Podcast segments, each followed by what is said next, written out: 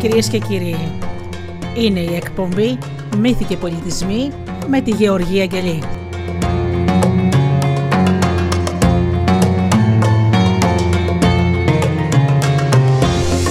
Ζωντανά από το στούντιο Δέλτα, το ραδιόφωνο της καρδιάς μας.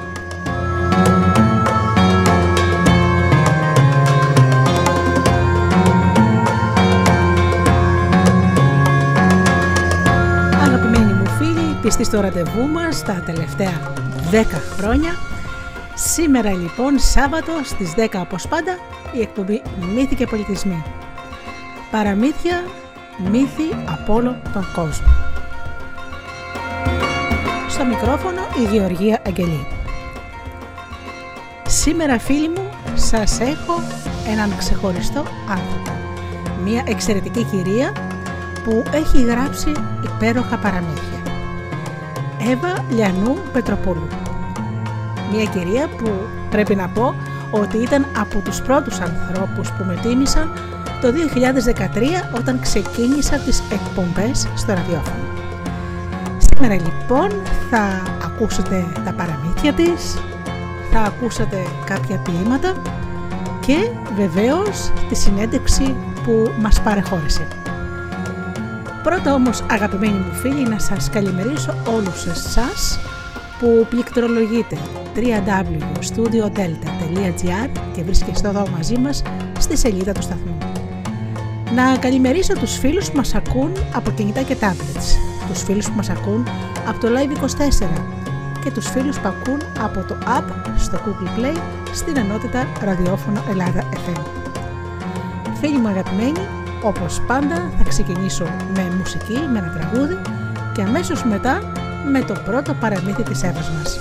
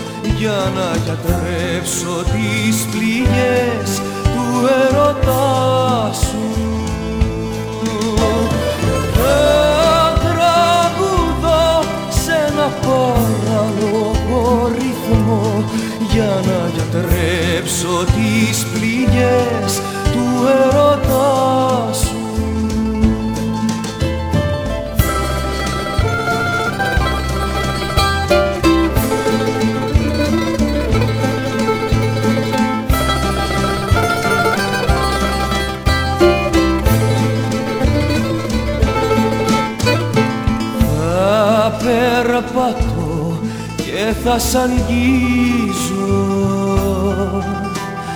κι αν σε φιλώ εγώ δακρύζω. Μην αρνηθείς πως θες να φύγεις, να χαθείς. Μένεις γιατί είμαι εγώ και σε φροντίζω.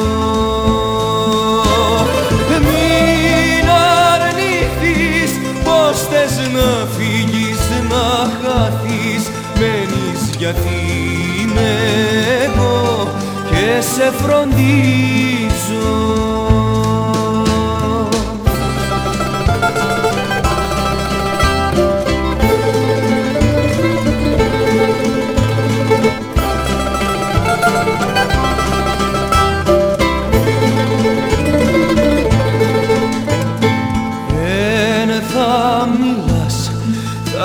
χαϊδεύω με την ψυχή να σε γυρεύω. Θα τραγουδώ σε έναν αναπεστό ρυθμό, ό,τι κι αν πω απόψε όλα τα πιστεύω.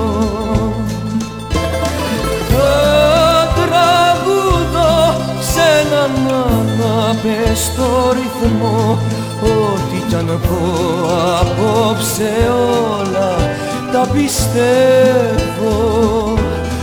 τα πιστεύω.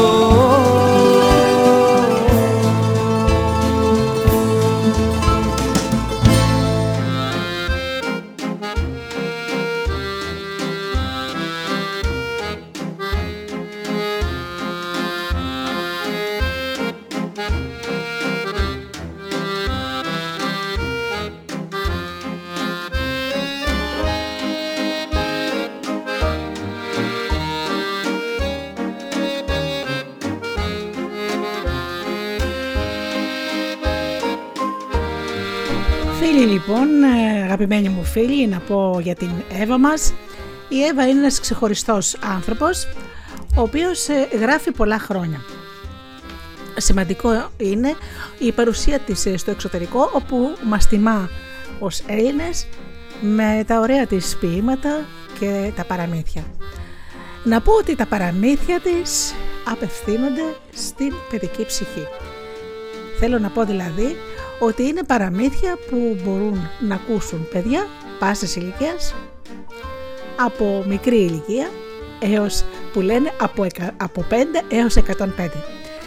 Και πάμε λοιπόν να μοιραστώ μαζί σας το πρώτο παραμύθι, ο βασιλιάς και τα 4 αηδόνια του.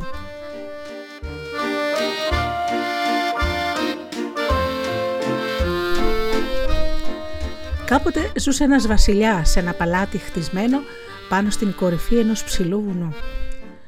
Ο βασιλιάς ήταν πολυμήχανος, τετραπέρατος. Είχε φτιάξει την πόλη του όμορφα και οργανωμένα και είχε κτίσει γύρω-γύρω από την πόλη και πολύ ψηλά τείχη για να προστατεύουν τους κατοίκους από τις επιθέσεις των βαρβάρων. Έτσι όλοι ζούσαν ευτυχισμένοι και χαρούμενοι. Όλα κυλούσαν τόσο αρμονικά στην πόλη. Ο βασιλιάς είχε προνοήσει για όλα και ακόμα και για το πρόβλημα με το πόσιμο νερό που είχε δημιουργηθεί τα τελευταία χρόνια, μια και δεν έβρεχε πια. Ο βασιλιάς λοιπόν, αφού είχε συμβουλευτεί και άλλους αρχιτέκτονες και επιστήμονες, έμαθε ότι η πόλη θα κινδύνευε στο μέλλον από την ξηρασία. Είχαν χτίσει στο παλάτι και όλη την πόλη πολύ ψηλότερα από τις πηγές του ποταμού και το νερό κυλούσε προς τα κάτω, τη θάλασσα. Έτσι λοιπόν, να ξαναχτίσει την πόλη ήταν μάλλον αδύνατον. Αυτό όμως που έκανε ήταν να φτιάξει μια πλατφόρμα σε όλες τις στέγες των σπιτιών. Οι στέγες των σπιτιών χτιζόντουσαν επίπεδες και ο βασιλιάς μαζί με τους συμβούλους του δημιούργησαν μια επίπεδη πλατφόρμα σε κάθε στέγη. Η πλατφόρμα αυτή κατέληγε σε 3 τυχώματα που και αυτά κατέληγαν σε 3 σωλήνες και αυτοί οι σωλήνες οδηγούσαν σε μια τεράστια δεξαμενή. Αυτή η δεξαμενή βρισκόταν πολύ βαθιά στα έγκατα της γης, πιο βαθιά και από τα θεμέλια του παλατιού. Η δεξαμενή είχε 2 ανοίγματα με φίλτρα. Από εκεί περνούσε το νερό της βροχής και αφού φιλτραριζόταν, από εκεί πήγαινε σε μια άλλη μεγαλύτερη δεξαμενή που είχε κτιστεί ακριβώς δίπλα στην πρώτη. Από αυτή την δεύτερη δεξαμενή 2 μεγάλες σωληνώσεις οδηγούσαν στην κεντρική υδροροή. Σε ένα άλλο ακόμη πιο πολύπλοκο σύστημα από μικρές και μεγάλες σωλήνες και σωληνάκια που το καθένα συνοδευόταν με τους σωλήνες των σπιτιών και από εκεί κυλούσε από τις βρύσες γάργαρο και δροσερό νερό. Οι κάτοικοι της πόλης αυτής ως επιτοπλίστων ασχολιόντουσαν με την αναπαραγωγή και την εκτροφή των σύννεφων. Λόγω του ύψους που ήταν χτισμένη η πόλη, οι κάτοικοι με τις οδηγίες του βασιλιά είχαν εφεύρει μια μηχανή, πολύ ιδιαίτερη και πρωτότυπη, την σύννεφοαναγέννηση. Κάθε μέρα, ηλιόλουστοι, οι κάτοικοι της χώρας αυτής έβγαιναν πρωί-πρωί και συγκέντρωναν σκέψεις, τις χαρούμενες σκέψεις όλων. Αυτές λοιπόν τις έβαζαν σε ένα τεράστιο χωνί που οδηγούσε σε μια τεράστια μπουκάλα. Εκεί λοιπόν κάθε βράδυ στιβάζονταν οι χαρούμενες σκέψεις και περίμεναν ολόκληρες εβδομάδες, μήνες άλλες φορές, και ύστερα από μια ιδιαίτερη και επίπονη διεργασία, και αφού ανακατεύονταν μέσα σε μια τεράστια χύτρα με μπόλικη κρέμα σαν τη γη, για να είναι αφράτες, στη συνέχεια έμπαιναν σε ένα τεράστιο μηχάνημα που έμοιαζε πιο πολύ με κανόνια. Κάθε 2 ώρες λοιπόν ακούγονταν κανονιοβολισμοί από τις αποθήκες του παλατιού και πουφ και παφ και παφ και πουφ οι σκέψεις ταξίδευαν στον ουρανό και έπαιρναν μορφές και σχήματα περίεργα. Γίνονταν σύννεφα και ένα-ένα στη σειρά, άλλο άσπρο, άλλο ροζ, άλλο μπέζ κρέμ, και τα σύννεφα σιγά σιγά παφ πουφ παφ πουφ συγκέντρωναν, συγκρουόνταν το ένα με το άλλο και παστώνονταν και άλλαζαν χρώματα από τα νεύρα τους και άλλαζαν το χρώμα τους σε γκρι και άρχισαν να κλαίνε γιατί ένιωθαν απόγνωση και αγανάκτηση και αδικία. Όταν έκλαιγαν αυτά τα σύννεφα, έκλαιγαν για ώρες, για μέρες, ακόμα και για εβδομάδες ολόκληρες, και τα δάκρυα έτρεχαν στις επίπεδες στέγες. Το νερό συγκεντρώνονταν στην πλατφόρμα και από εκεί περνούσε από τα χιλιάδες μεγάλα και μικρά σωληνάκια και έφτανε στην Δεξαμενή. Εκεί φιλτραριζόταν και έφευγε όλη η αλμύρα και το καθαρό νερό κυλούσε σε μια άλλη Δεξαμενή και έπαιρνε το δρόμο του για τις σωληνώσεις και το μεγάλο υδραγωγείο όπου αποθηκευόταν για τις επόμενες δύσκολες μέρες που δεν θα υπήρχε νερό στο παλάτι.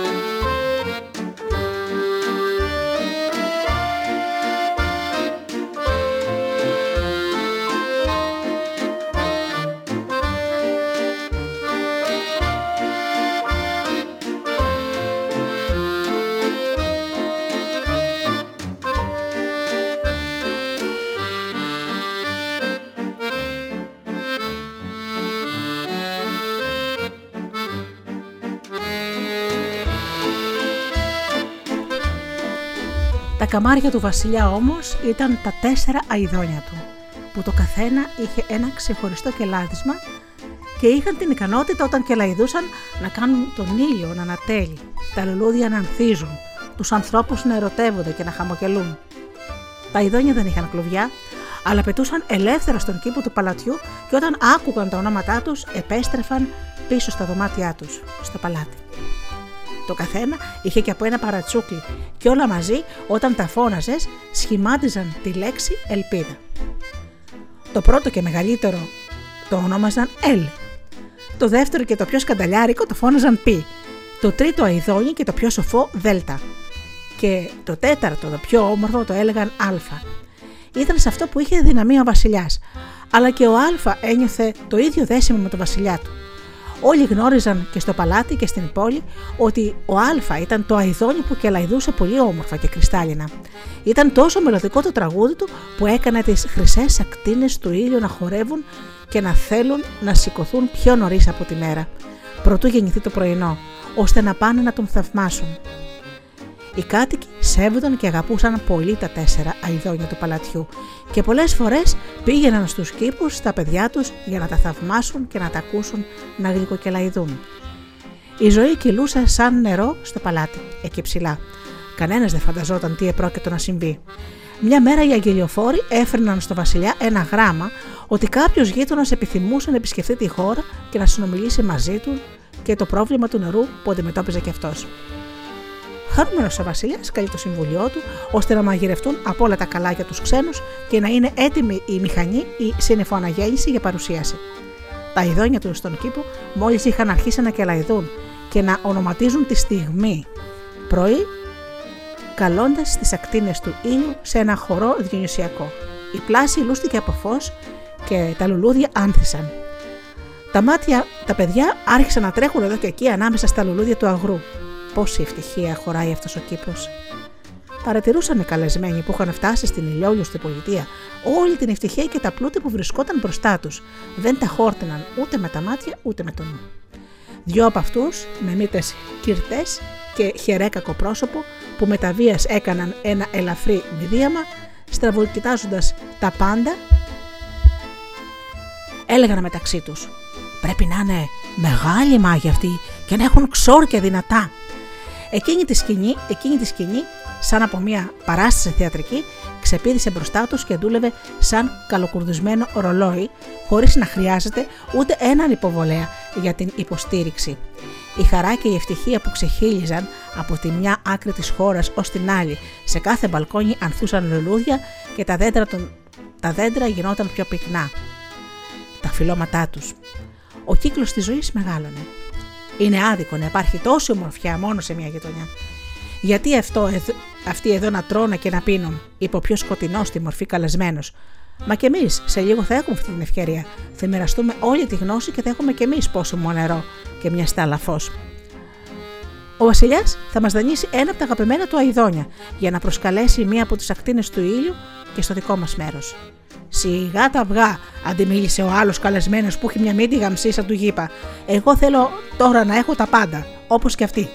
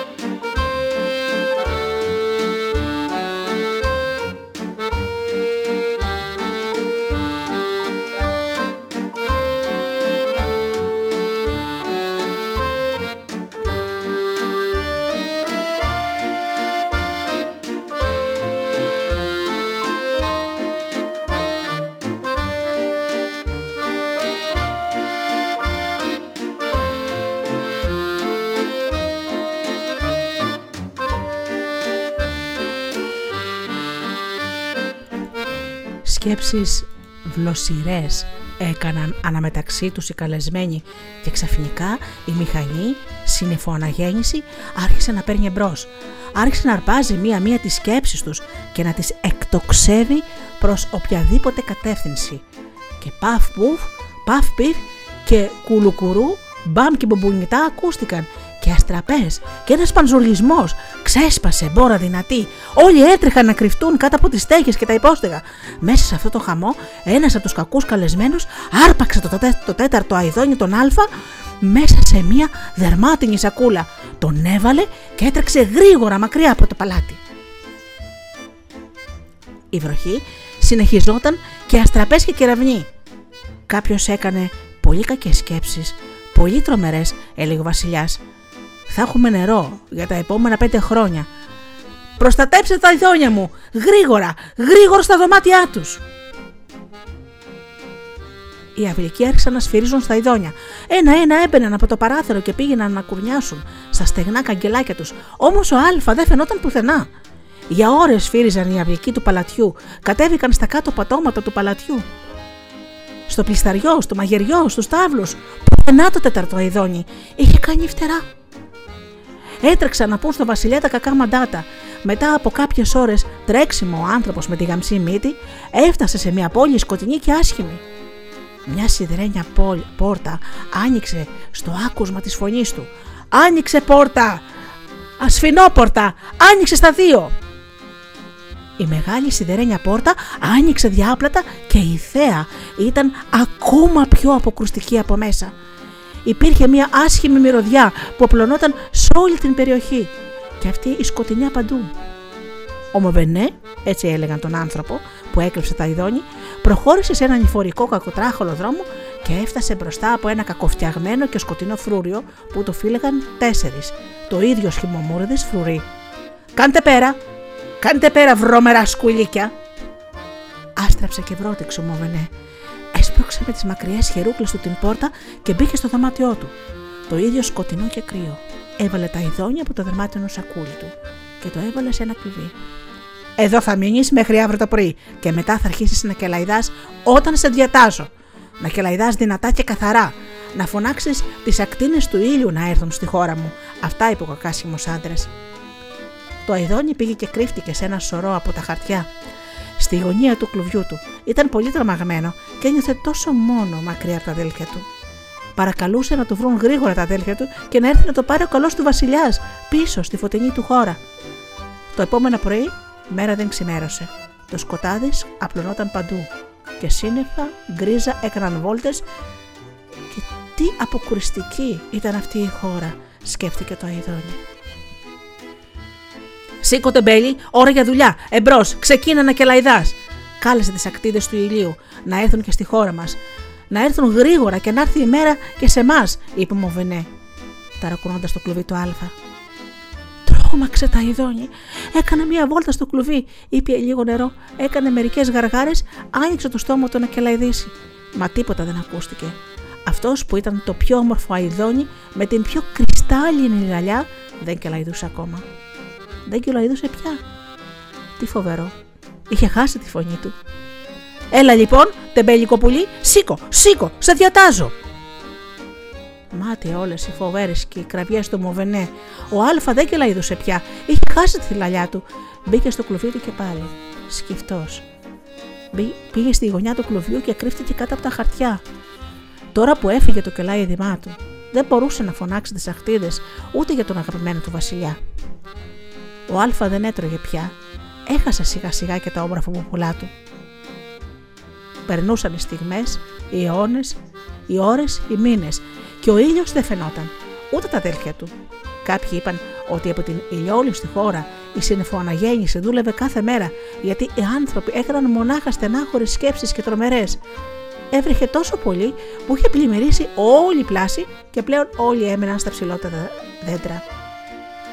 Στο μεταξύ ο Μοβενέ ούρλιαζε κάθε στιγμή και κάθε πρωί νύχτα και απαιτούσε από τον Αλφα να κελαηδήσει για να φέρει τον ήλιο. Μάτια όμως, ο Αλφα είχε μείνει σκυφτός σε μια γωνιά στο κλουβί του. Δεν μπορούσε να σφυρίξει πια. Έτσι ο Μοβενέ κάλεσε τους μάγους και τους σοφούς της σκοτεινής του χώρας για να λύσει το μυστήριο με το αηδόνι Αλφα. Μετά από μια μεγάλη σύσκεψη, οι σοφοί αποφάσισαν. Το αηδόνι δεν μπορεί να κελαηδήσει, γιατί δεν είναι μαζί με τα αδέλφια του. Τα αηδόνι ονομάζεται Αλφα, αλλά δεν έχει λαλιά όσο είναι μόνο του. Το όνομά του συμβολίζει μια λέξη μαγική που μόνο όταν είναι και τα τέσσερα αηδόνια μαζί μπορούν να καλέσουν τις ακτίδες του ήλιου. Αυτή η λέξη είναι η ελπίδα. Μονάχα οι ακτίδες θα υπακούσουν. Είναι ανούσιο να κρατάς το αηδόνι φυλακισμένο. Στο τέλος θα πεθάνει από μελαγχολία. Το κρύπα στο λαιμό σου, Μοβενέ. Αυτά είπαν οι σοφοί και οι μάγοι. Ο Μοβενέ είχε αλλάξει τόσα χρώματα και στο πρόσωπό του από το θυμό του. Τρόμαξε όμως, δεν ήθελε να κάνει κακό στα αηδόνι. Τον ήλιο ήθελε να φέρει στην πόλη του. Οι μάγοι και οι σοφοί όμως έλεγαν την αλήθεια. Το αηδόνι είχε αρρωστήσει. Μια λύση υπήρχε. Θα έπρεπε να ελευθερώσει τα αηδόνι. Έκανε ό,τι μπορούσε για την πόλη του, την Μαυριδερή, αλλά δεν ήθελε να φορτωθεί και το θάνατο ενός αηδονιού. Ανέβηκε στο σκοτεινό δωμάτιο που κρατούσε φυλακισμένο το αηδόνι. Πλησίασε το κουλβί και άνοιξε την πόρτα. «Ορίστε, τεμπέλικο πουλί, είσαι ελεύθερο. Φύγε προτού αλλάξω γνώμη». Ο Αλφα έκανε ένα κύκλο γύρω από τον Μοβενέ και βγήκε πετώντας από το ανοιχτό παράθυρο. Πέταξε γρήγορα. Πέταξε μακριά, στη χώρα του. Στη χώρα της ελπίδας.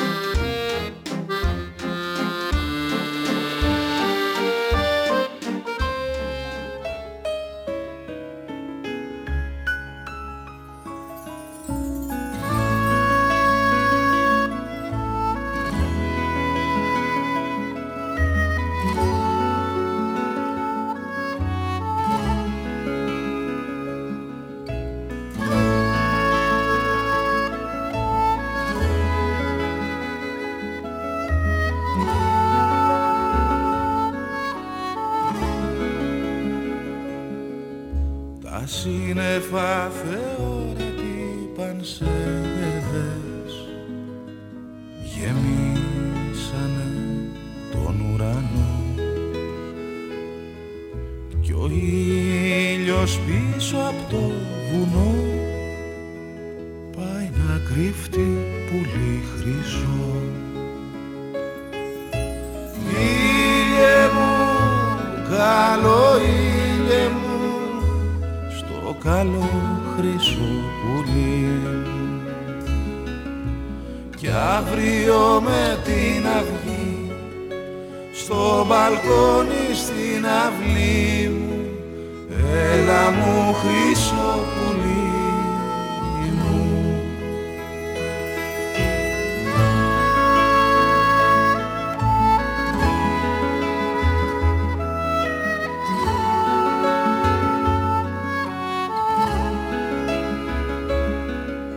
Ο κόσμος αναγέμισε καμπάνες που κρέμονται απ' τον ουρανό κι αχολογάει το δειλινό γλυκό και λαϊδίσμα χρυσό. Ήλιε μου, καλό ήλιε μου, το καλό χρυσό πουλί. Κι αύριο με την αυγή στο μπαλκόνι στην αυλή μου, έλα μου χρυσό πουλί μου. Ήλιε μου, καλό ήλιε μου, στο καλό χρυσό πουλί. Αύριο με την αυγή στο μπαλκόνι στην αυλή μου, έλα μου χρυσό πουλί.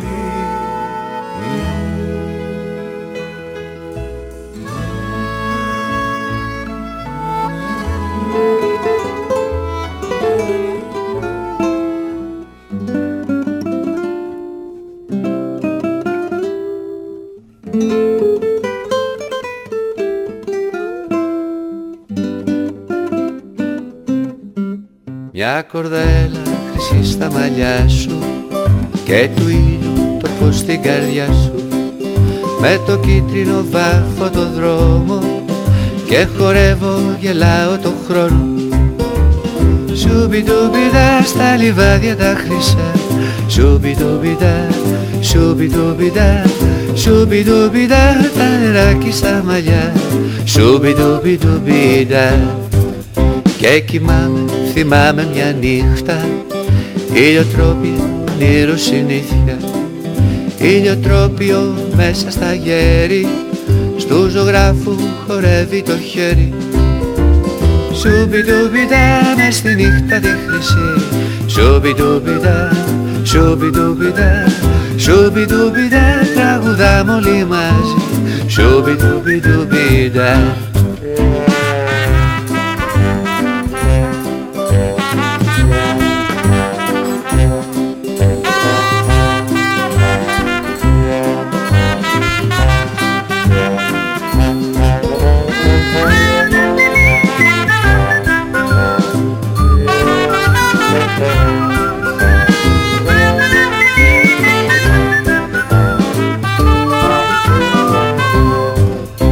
Ήλιος καίει στου νότου τα μέρη κι ο μαΐστρος τους λάρους τα φέρει.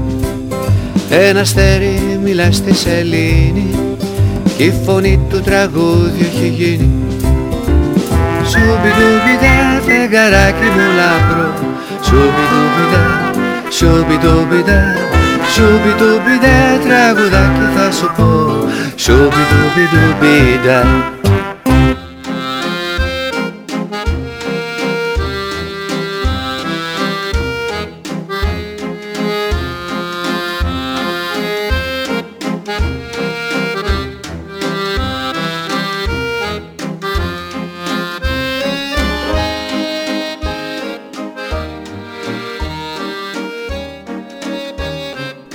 Κόρη της Ελλήνης. Σε μια χώρα μακρινή που πάντα είναι άνοιξη και τα χελιδόνια ζουν μόνιμοι κάτοικοι, κατοικούσε ένας βασιλιάς με τη μονάκριβη κόρη του. Το όνομά της ήταν Ξακουστή. Η Ξακουστή ήταν πολύ ευτυχισμένη. Είχε πολλά όμορφα και πανάκριβα παιχνίδια, μοναδικά στην οικουμένη. Είχε λαμπρά φορέματα, στολίδια και κοσμήματα. Μα πιο πολύ απ' όλα η μικρούλα Ξακουστή προτιμούσε να διασκεδάζει καθισμένη στο χρυσό σκαμνί της για ώρες και να περνάει τον καιρό της κοιτάζοντας ένα μεγάλο βιβλίο με πολύχρωμες ζωγραφιές. Με το βλέμμα της χάιδευε αυτές τις ζωγραφιές και θαύμαζε το φανταχτερό τους χρώμα. Από πολύ μικρή η Ξακουστή έδειχνε ότι θα γινόταν μια πολύ ωραία αλλά προπαντός μια καλή και μυαλωμένη κοπέλα. Ήταν πάντοτε γλυκομίλητη, φρόνιμη, ευγενική. Αγαπούσε τα βιβλία και φερόταν σε όλους υπηρέτες, αυλικούς και την ταντά της με πολύ καλούς τρόπους.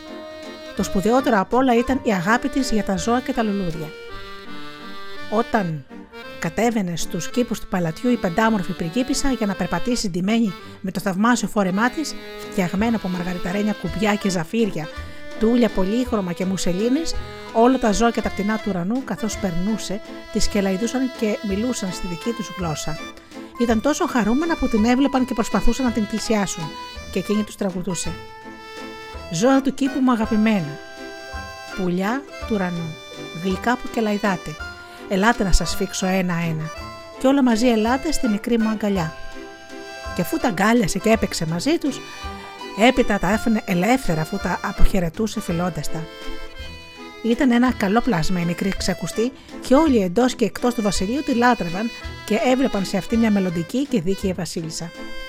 Φυσικά αυτός που καμάρωνε περισσότερο από όλους ήταν ο πατέρας της, ο βασιλιάς. Ήταν όλη τη ζωή.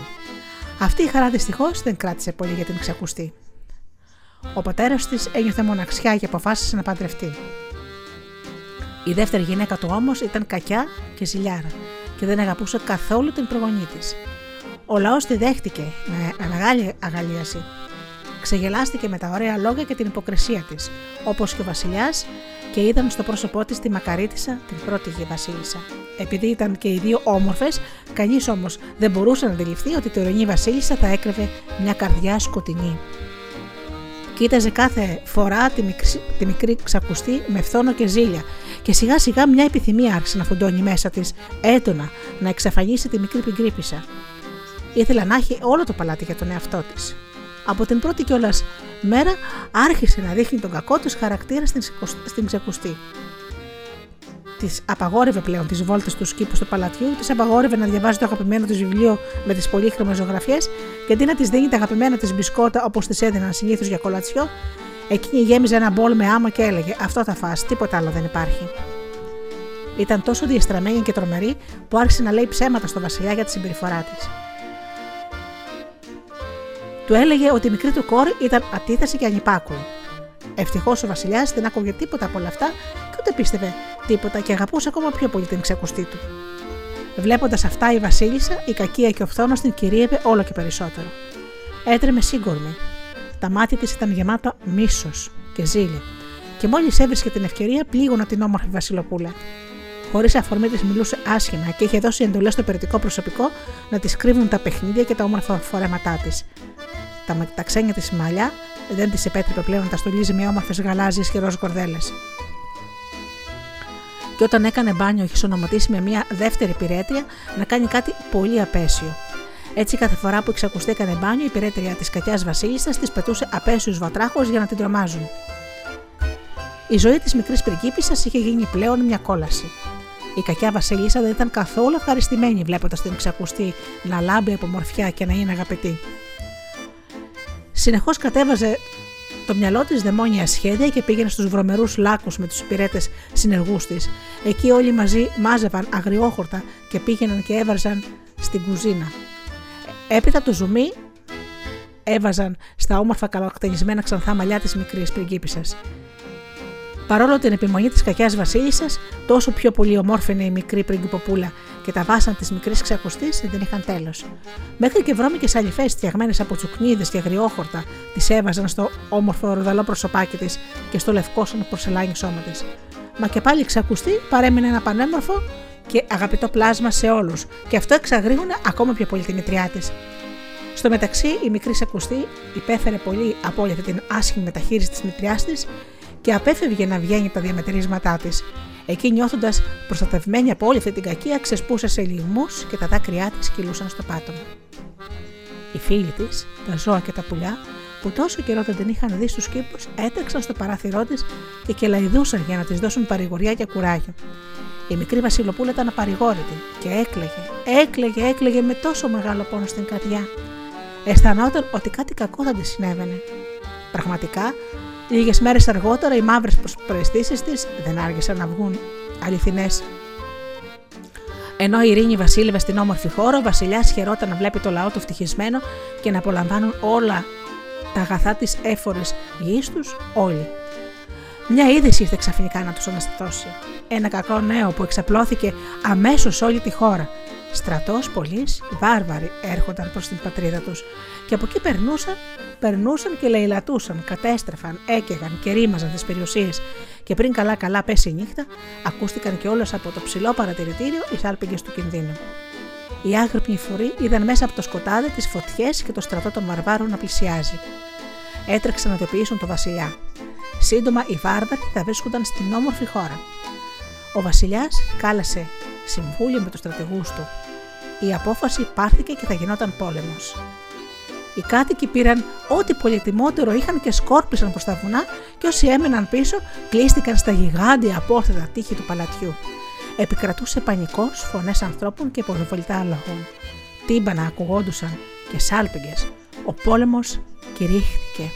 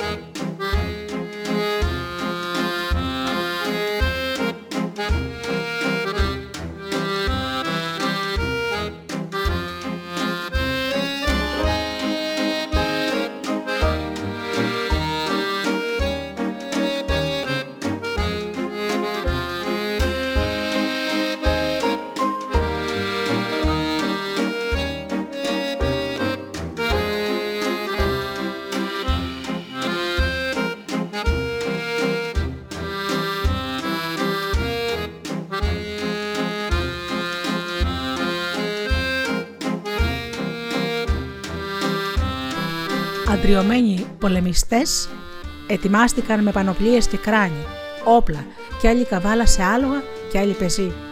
Ο βασιλιάς πήγαινε μπροστά καμαρωτός πάνω στο άσπρο το άλογο, λες και πήγαινε σε γιορτή. Η χώρα ερήμωσε, το παλάτι ερήμωσε, ο βασιλιάς και ο στρατός πήγαιναν να συναντήσουν τον εχθρό για να προλάβουν μια καταστροφική επίθεση στη χώρα. Μέσα σε όλη αυτή την αναμπομπούλα βρίσκει την ευκαιρία η βασίλισσα η κακότατη να εκδικηθεί τη μικρή Ξακουστή. Μόνη μέσα στο τεράστιο παλάτι κάλεσε έναν από τους υπηρέτες, τον Στεφάνιο, και ο Στεφάνιος έτρεξε αμέσως στα διαμερίσματά της. «Θέλω», του είπε με σιγανή φωνή, «να μου φέρεις να φάω κυνήγι που τόσο πολύ πηθεί μέσα στο δάσος. Και δεν θα είναι τίποτα άλλο από τα σπλάχνα της Ξακουστής. Θα την πάρεις όταν η βαθιά νύχτα θα σκεπάσει τα πάντα, χωρίς να σε δει κανείς, και θα την σκοτώσεις μέσα στο άγριο δάσος. Πέταξε το κορμί της να το φάνε λίγοι. Εγώ θέλω μόνο τα σπλάχνα της, κατάλαβες?» Η απάνθρωπη διαταγή της μαρμάρωσε τον υπηρέτη και χρειάστηκε να τον χτυπήσει με τη χρυσή της ράβδο για να απαντήσει αυτός τραυλίζοντας. «Μάλιστα, μεγαλειοτάτη, αύριο τέτοια ώρα θα έχετε αυτό που ζητήσατε. Το θέλημά σας θα γίνει». Τα ανάκτορα είχαν βυθιστεί σε μια βαθιά σιωπή. Το ρολόι του καμπαναριού σήμαινε μεσάνυχτα, όλοι κοιμόντουσαν, ακόμα και η Ξακουστή που συνήθως έμενε εξάγρυπνη, κλαίγοντας. Εκείνη τη νύχτα ένας γλυκός ύπνος την είχε πάρει και την ταξίδευε στη χώρα των ονείρων, ταξίδευε στα κατάλευκα φτερά ενός σακέλου. Ξαφνικά τινάχτηκε απότομα από το θόρυβο της πόρτας της κρεβατοκάμαράς της και είδε μια σκιά να μπαίνει μέσα και να τρέχει κατά πάνω της. Πρόλαβε και έβγαλε μια φωνή τρόμου, προτού λιποθυμήσει. Μόλις συνήλθε, βρέθηκε στην αγκαλιά του Στεφάνιου, που κρατώντας την σφιχτά στην αγκαλιά του την οδήγησε στο δάσος. Και το αθώο κορίτσι ούτε καν φανταζόταν πως ο υπηρέτης του παλατιού την πήγαινε στο δάσος για να της κάνει κακό. Όσο προχωρούσαν, η μικρή Ξακουστή θαύμαζε το τοπίο που απλωνόταν μπροστά της. Νόμιζε ότι ο Στεφάνιος την πήγαινε βόλτα στο δάσος, όπως συνήθιζε τότε που ήταν ακόμα μωρό. Πού να ήξερε για τη μυστική συμφωνία με τη σκοτεινή μητριά της. άρχισε να χαράζει. Ο ήλιος, αγουροξοπλημμένος, σκόρπισε τις ακτίνες του, τις κορφές των βουνών, τα ζώα του δάσους και τα πουλιά. Τα πουλιά έβγαιναν από τις φωλιές τους για να καλημερίσουν τον ήλιο. Όλο το δάσος ξυπνούσε και τα όμορφα χρώματα της αυγής είχαν κερδίσει το βλέμμα της Ξακουστής. Κοιτούσε έκπληκτη και η καρδιά της είχε ελαφρύνει, αντιθέτως όμως ο Στεφάνιος είχε βαριά καρδιά. Βάδιζε και οι σκέψεις του βάραναν την ψυχή του. Είχε δώσει μια υπόσχεση στη βασίλισσα και αναρωτιόταν πώς θα μπορούσε να σκοτώσει αυτό το οθώο πλάσμα. Αναστέναξε βαριά. Ένιωσε έντονη δυσφορία, δεν θα μπορούσε να αναπνεύσει. «Άφησέ με, καλέ μου Στέφανε, θέλω να περπατήσω», του λέει σε κάποια στιγμή η Ξακουστή. «Αισθάνομαι αρκετά δυνατή. Θέλω να δω και να μιλήσω με τους φίλους μου, τα πουλιά και τα ζώα του δάσους». «Ναι, θα σε αφήσω, Ξακουστή», της απάντησε εκείνος και την κατέβασε από την αγκαλιά του. «Είναι ώρα να φύγω άλλωστε, εσύ όμως θα μείνεις εδώ. Δεν θα επιστρέψεις, γιατί η βασίλισσα θέλει να σε σκοτώσει. Αυτός είναι ο λόγος που σε έφερα εδώ. Με διέταξε να σε σκοτώσω, να καταλαβαίνεις, πριγκίπισσά μου». Εγώ δεν μπορώ, καλή μου Ξακουστή, να το κάνω αυτό. Σου ζητάω λοιπόν να φύγεις, να εξαφανιστείς και να με γυρίσεις ποτέ πίσω στο παλάτι.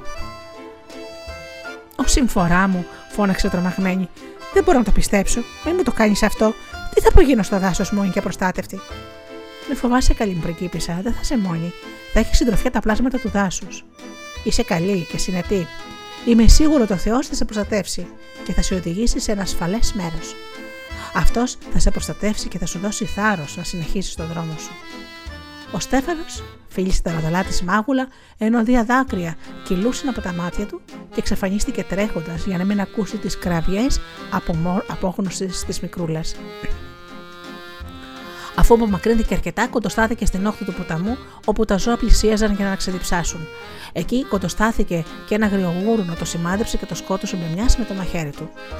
Ο Στέφανος πήρε τα σπλάχνα του άγριου ζώου και αποφάσισε ότι αυτά θα έδινε στη βασίλισσα, τάχα ότι ήταν της Ξακουστής. Εν τω μεταξύ, η απελπισία είχε κυριεύσει την όμορφη πριγκίπισσα. Ήταν ολομόναχη στο άγριο δάσος. Άρχισε να κλαίει και σκεφτόταν τα βάσανά της, που ξεκίνησαν από τον αρχομό της μοχθηρής μητριάς της. Ήταν πολύ απαρηγόρητη και μόνη. Έκλαψε για πολλή ώρα, ώσπου το μυαλό της ξαφνικά ήρθαν τα λόγια του Στεφάνιου. «Ο Θεός θα φροντίσει για σένα, θα σε φροντίσει σε ένα ασφαλές μέρος». Σηκώθηκε λοιπόν και άρχισε να βαδίζει προς ένα ξέφωτο που φαινόταν στην άκρη του μονοπατιού. Περπατούσε, χωρίς να σταθεί πουθενά.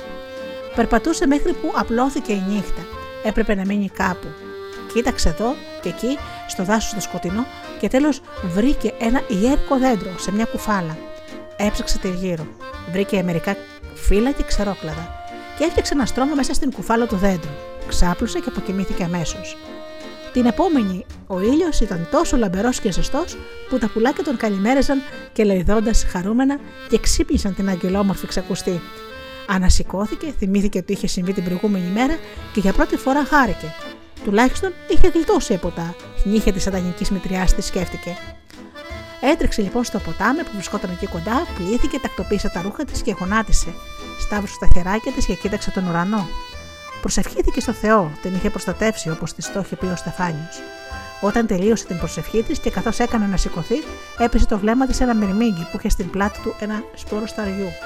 Ένα τόσο μικρό πλασματάκι και είχε ένα τόσο βαρύ φορτίο στην πλάτη του. Προσπαθούσε, παρόλο τον δύσκολο δρόμο, να κρατήσει το σπόρο σταριού στην πλάτη του, να το πάει στη φωλιά του. Φαινόταν τόσο τρομαγμένο και κάθε τόσο έμενε ακίνητο και κουνούσε τις κεραίες του, ώστε να αντιληφθεί οποιοδήποτε κίνδυνο. Και ύστερα συνέχιζε τον δρόμο του. Η Ξακουστή είχε μείνει άφωνη, παρακολουθώντας την πορεία του μυρμηγκιού. Το βλέπε να προσπαθεί με υπομονή και θέληση, με τόσα εμπόδια, χωρίς να εγκαταλείπει τον δρόμο του. Αυτό το γεγονός έκανε τη μικρή πριγκίπισσα να σκεφτεί ότι έπρεπε και αυτή να συνεχίσει έτσι τον δρόμο της, χωρίς να φοβηθεί. Αφού βοήθησε το φίλο του στο μυρμήγκι, βγάζοντας μερικά πετραδάκια και ξερά χόρτα που το εμπόδιζαν να προχωρήσει, αποφάσισε να πάρει το μονοπάτι που διέσχιζε το δάσος. Αποφασισμένη τώρα πια και με πιο γρήγορα βήματα, περπατούσε ώσπου έφτασε σε ένα ξέφωτο απέραντη κάμπη και χωράφια, λιβάδια, γεμάτα με όμορφες μαργαρίτες και παπαρούνες απλώνονταν μπροστά της. Η πριγκίπισσα Ξακουστή δεν είχε ξαναβγεί από το παλάτι. Κάθε τι που βρισκόταν γύρω της το έβλεπε για πρώτη φορά. Και αυτός ο νέος άγνωστος κόσμος την είχε συναρπάσει. Συνέχισε την περιπλάνησή της στο μονοπάτι και ύστερα από λίγο καιρό βρήκε ένα μικρό ριάκι. Έσκυψε για να πιει λίγο νερό και έφαγε από μια άγρια ταμουριά που βρισκόταν εκεί δίπλα.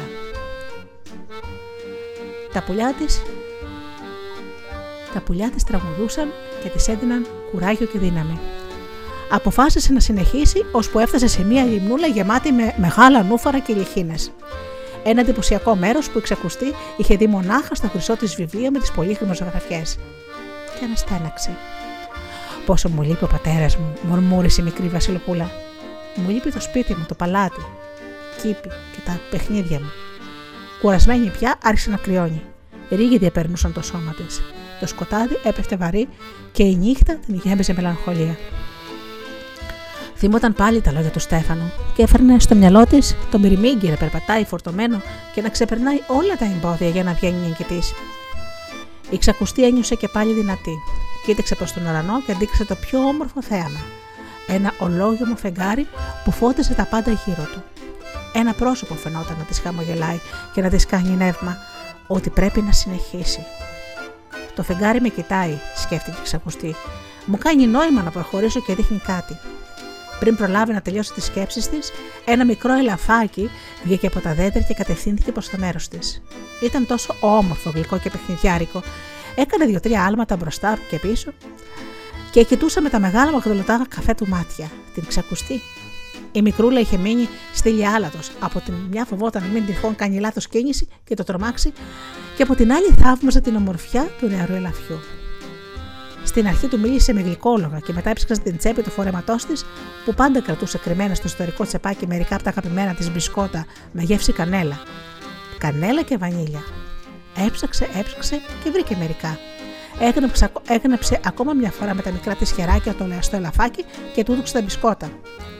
«Έλα, καλό μου, δεν θα σου κάνω κακό. Τι όμορφο που είσαι. Θέλω μονάχα να γίνουμε φίλοι».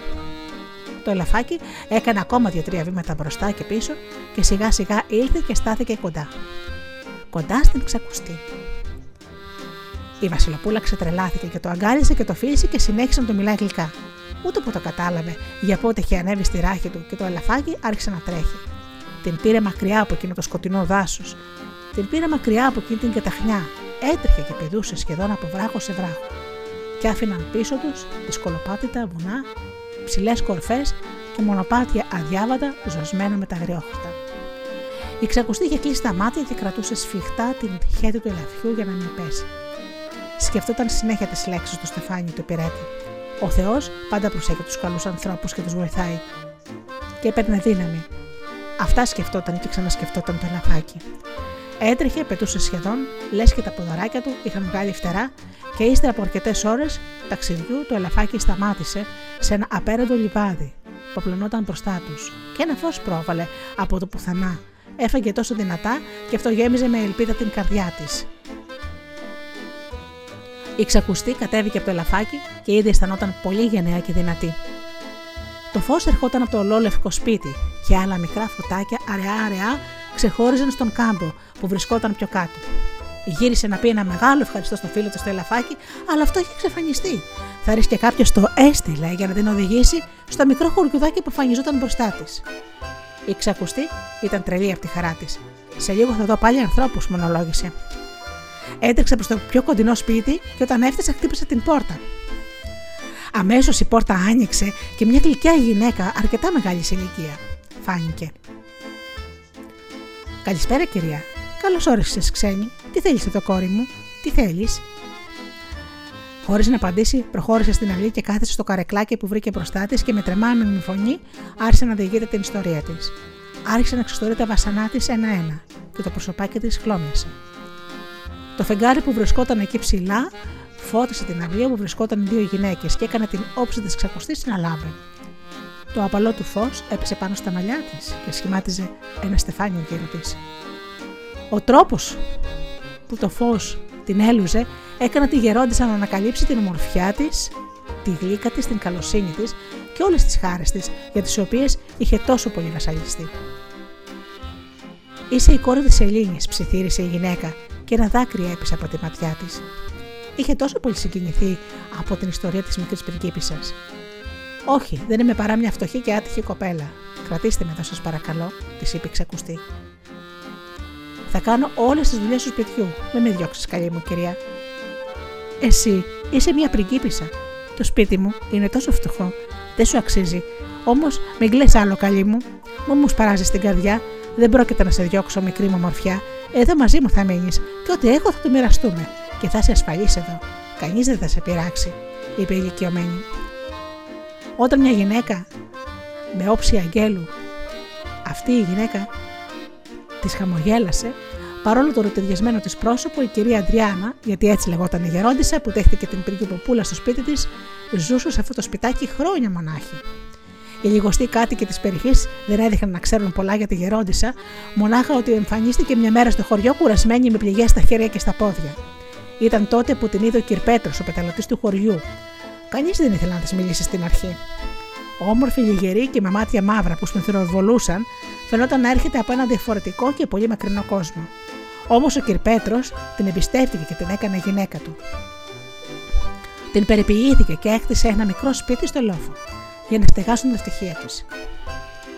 Πέρασαν χρόνια και εποχές και το ζευγάρι ζούσε αγαπημένο, ώσπου ένα κακό νέο ήρθε στην πόρτα τους. Ο Κυρπέτρος θα έφυγε με το λαγό του πέρα από το δάσος. Θα πήγαινε σε ένα μεγαλύτερο χωριό να αγοράσει πέταλα και καρφιά για να μπορέσει να πεταλώνει άλογα. Μάταια η κυρία Αντριάννα τον περίμενα. Πέρασαν 5 μέρες και κανείς δεν είχε φανεί. Είχε αρχίσει να ανησυχεί. Ώσπου ο αστυνόμος χτύπησε την πόρτα της αυλής της κυρία Αντριάννας και της λέει: «Λυπάμαι, καλή μου Αντριάννα. Το άλογο του άντρα σου βρέθηκε έξω από το δάσος νεκρό. Κανένα ίχνος όμως του Πέτρου. Θα πάμε με τα σκυλιά να ψάξουμε, αλλά μην περιμένεις και πολλά. Ξέρεις ότι σε εκείνη την περιοχή έγιναν φοβερές καταστροφές μετά από μια τρομερή νεροποντή». Χρόνια τώρα η κυρία Αντριάννα πήγαινε στο δάσος και περίμενε τον άντρα της. Ποτέ δεν φάνηκε. Κάθε μέρα όμως έμπαινε πιο βαθιά στο άγριο και φιλόξενο δάσος, μα τα ζώα την συνείδησαν και έγιναν μια μέρα οι καλοί της φίλοι, τα πουλιά και τα πλάσματα του δάσους επίσης.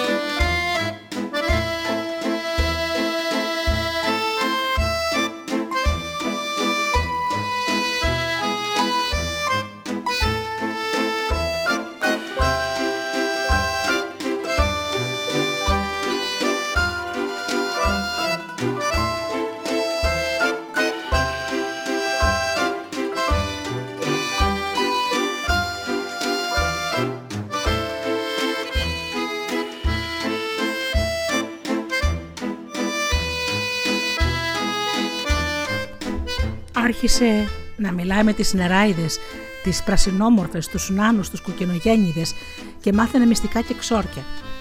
Έτσι έμαθε μια μέρα για το χαμό του άντρα της που, επιστρέφοντας από το ταξίδι του και θέλοντας να γυρίσει κοντά της πιο γρήγορα, πήγε από το ποτάμι. Είχε βρέξει όμως την προηγούμενη μέρα πάρα πολύ και τα νερά είχαν φουσκώσει. Το κακό δεν άρχισε να γίνει. Και τα νερά που κατέβαιναν με ορμή παρέσαιναν τον καημένο τον Κυρπέτρο με το λογό του. Η κυρία Αντριάννα δεν θα ήθελε ποτέ να ξαναπαντρευτεί. Βοήθησε όμως όλους όσους είχαν ανάγκη και κυρίως τους ερωτευμένους. Όλο το χωριό σχεδόν είχε περάσει από το κατόφλι του σπιτιού της, μιας και τα θεωρούσαν και λίγο μάγισσα και λίγο θεραπεύτρια. Ήξερε να γιατρεύει τη γρίπη με ένα σκούρο ρόφημα που έδινε στον ασθενή να πιει. Είχε τη δύναμη να μιλάει με τον άνεμο και τη φωτιά. Η Κεραντριάνα είχε σώσει το χωριό και τους κατοίκους του από μια σοβαρή και φοβερή πυρκαγιά. Από τότε όλοι τη σεβόταν και την αγαπούσαν.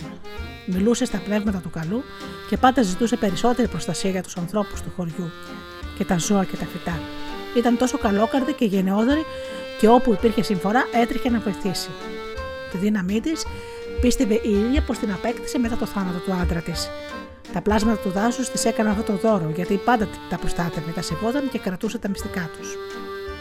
Η κόρη της Ελλήνης, όπως είχε ονομαστεί πλέον η Κεραντριάνα, είχε ονομάσει πλέον η Κεραντριάνα τη Βασιλοπούλα την Ξακουστή, περνούσε μια ζωή ευτυχισμένη και απλή. Μεγάλωνε με αγάπη και τη στοργή αυτής της γυναίκας και οι μέρες κυλούσαν με γέλια και χαρές. Είχε προστάτη της την Κεραντριάνα και τίποτα δεν φοβόταν τώρα πια. Πόσα χαρούμενη ένιωθε με τη στοργή αυτής της γερόντισσας, την ανακούφιζε και την παρηγορούσε. Της έλεγε ότι στον κόσμο υπάρχουν άνθρωποι πραγματικά καλοί και άξιοι να συμπονέσουν. Αγαπούσε πολύ την Βάβα Αντριάνα, έτσι την αποκαλούσε Ξακουστή. Το μικρό σπίτι με την αυλή έλαμπε από καθαριότητα. Φρόντιζε για όλα η κόρη της Ελλήνης, ακόμα και για το μαγείρεμα.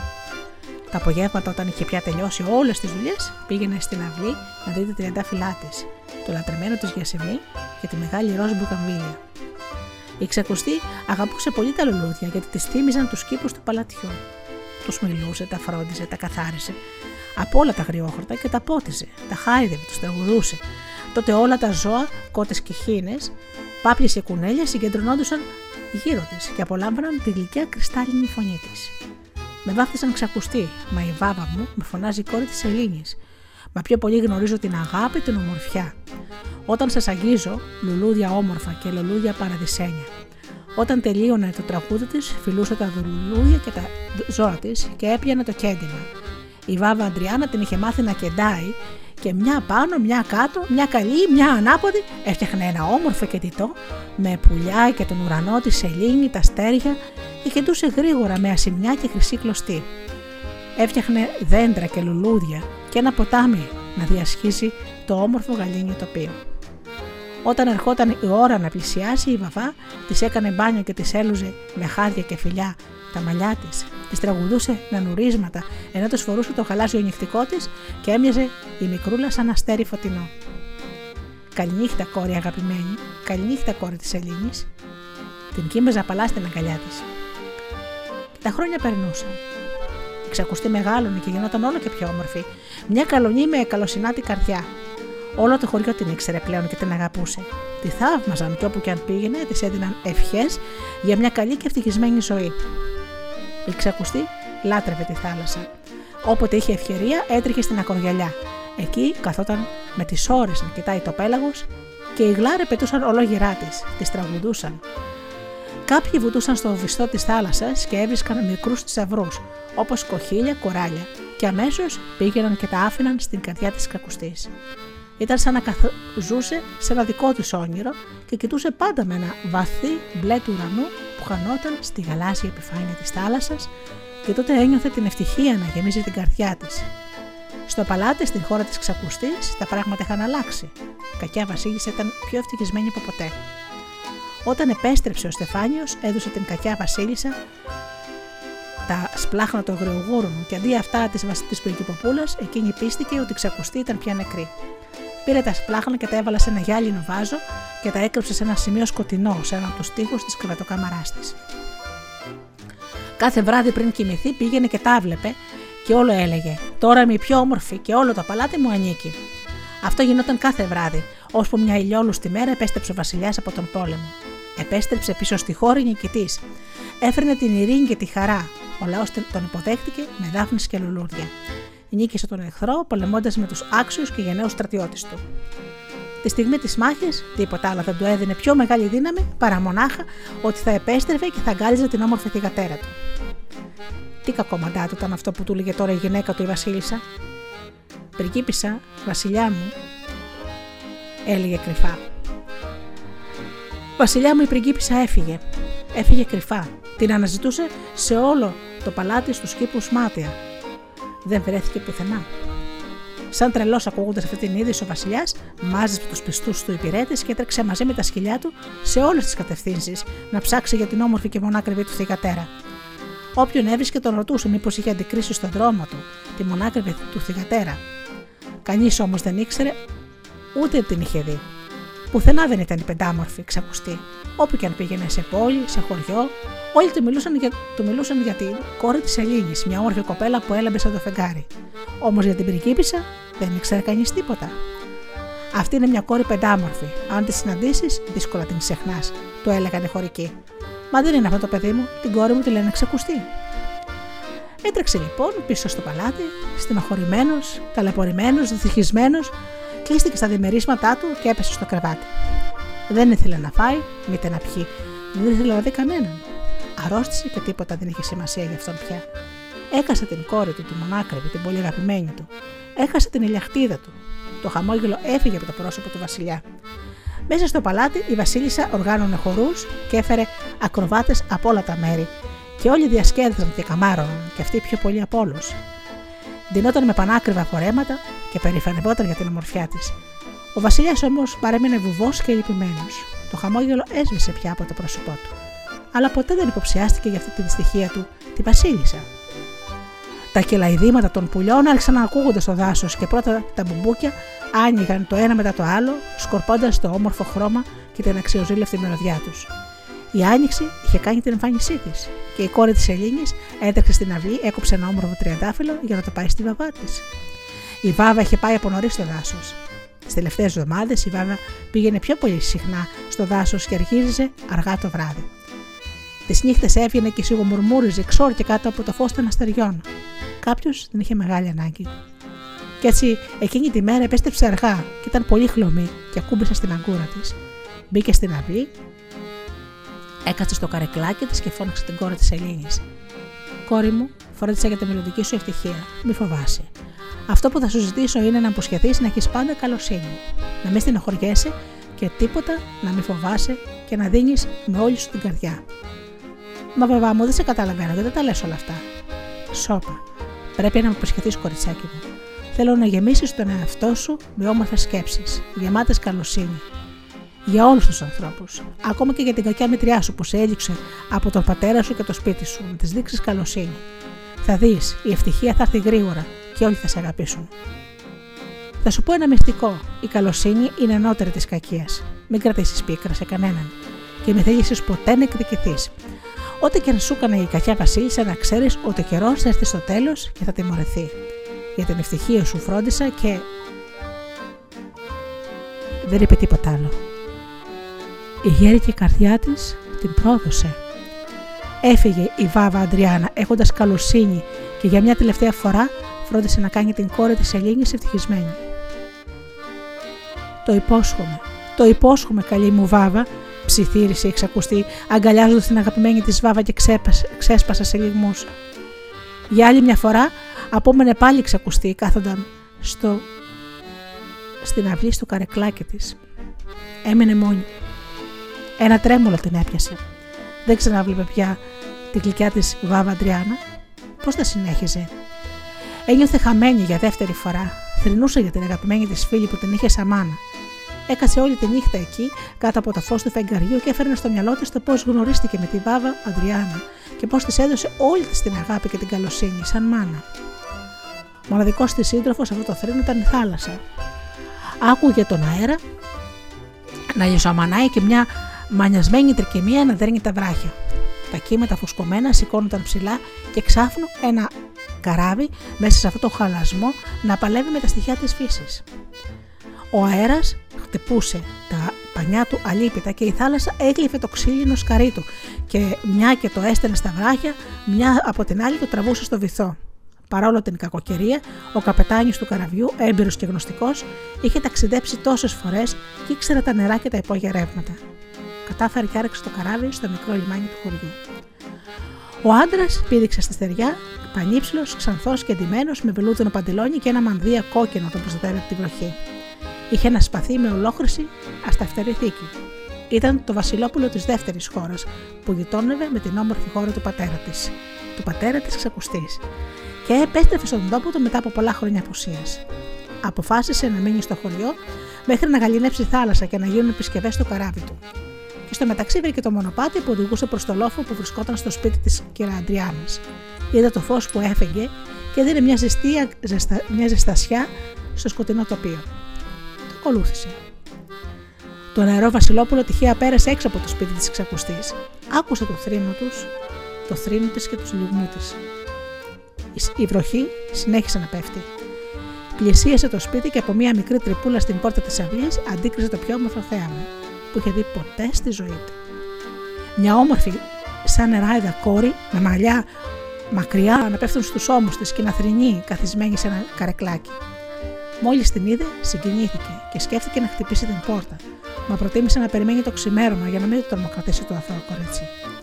Η Ξακουστή πλέον ήταν απαρηγόρητη, τίποτα δεν φαινόταν να μπορεί να τη γλιτώσει από την μαύρη απελπισία που είχε βυθιστεί. Όλες οι δυνάμεις της ένιωθαν να την εγκαταλείπουν και ο αέρας λησομανούσε τόσο πολύ που έσβησε τα χεριά που είχε για συντροφιά. Αχ, έτσι έστησε και η βάβα μου. Σαν τα κεριά, έσβησε, έλεγε και ξανά έλεγε η Βασιλοπούλα. Η αυγή ερχόταν σιγά σιγά να καλωσορίσει όλη την πλάση και η κόρη της Ελλήνης σηκώθηκε αποκαρδιωμένη. Όμως κάτι την εμπόδισε να περπατήσει και τότε είδε στα πόδια της πετράδια, πολύτιμες πέτρες αμέτρητες και αναρωτήθηκε τι να είναι όλα αυτά. Η βάβα Αντριάννα σκέφτηκε, αυτή το έκανε. Μου είπε ότι έχει φροντίσει για την ευτυχία μου και ορίστε η απόδειξη. Τα δάκρυά της είχαν γίνει αυτές οι πολύτιμες πέτρες. Τόσα δάκρυα που έχιζε για την αγαπημένη της Αντριάννα είχαν μετατραπεί σε πολύτιμες πέτρες που θα εξασφάλιζαν πλέον μια μικρούλα και προσιοπάρχη ζωή. Η κόρη της Ελλήνης σκέφτηκε όμως την υπόσχεση που έδωσε στην βάβα Αντριάννα να έχεις καλοσύνη, να είσαι καλή και να αγαπάς τον διπλανό σου, μόνο έτσι θα είσαι ευτυχισμένη.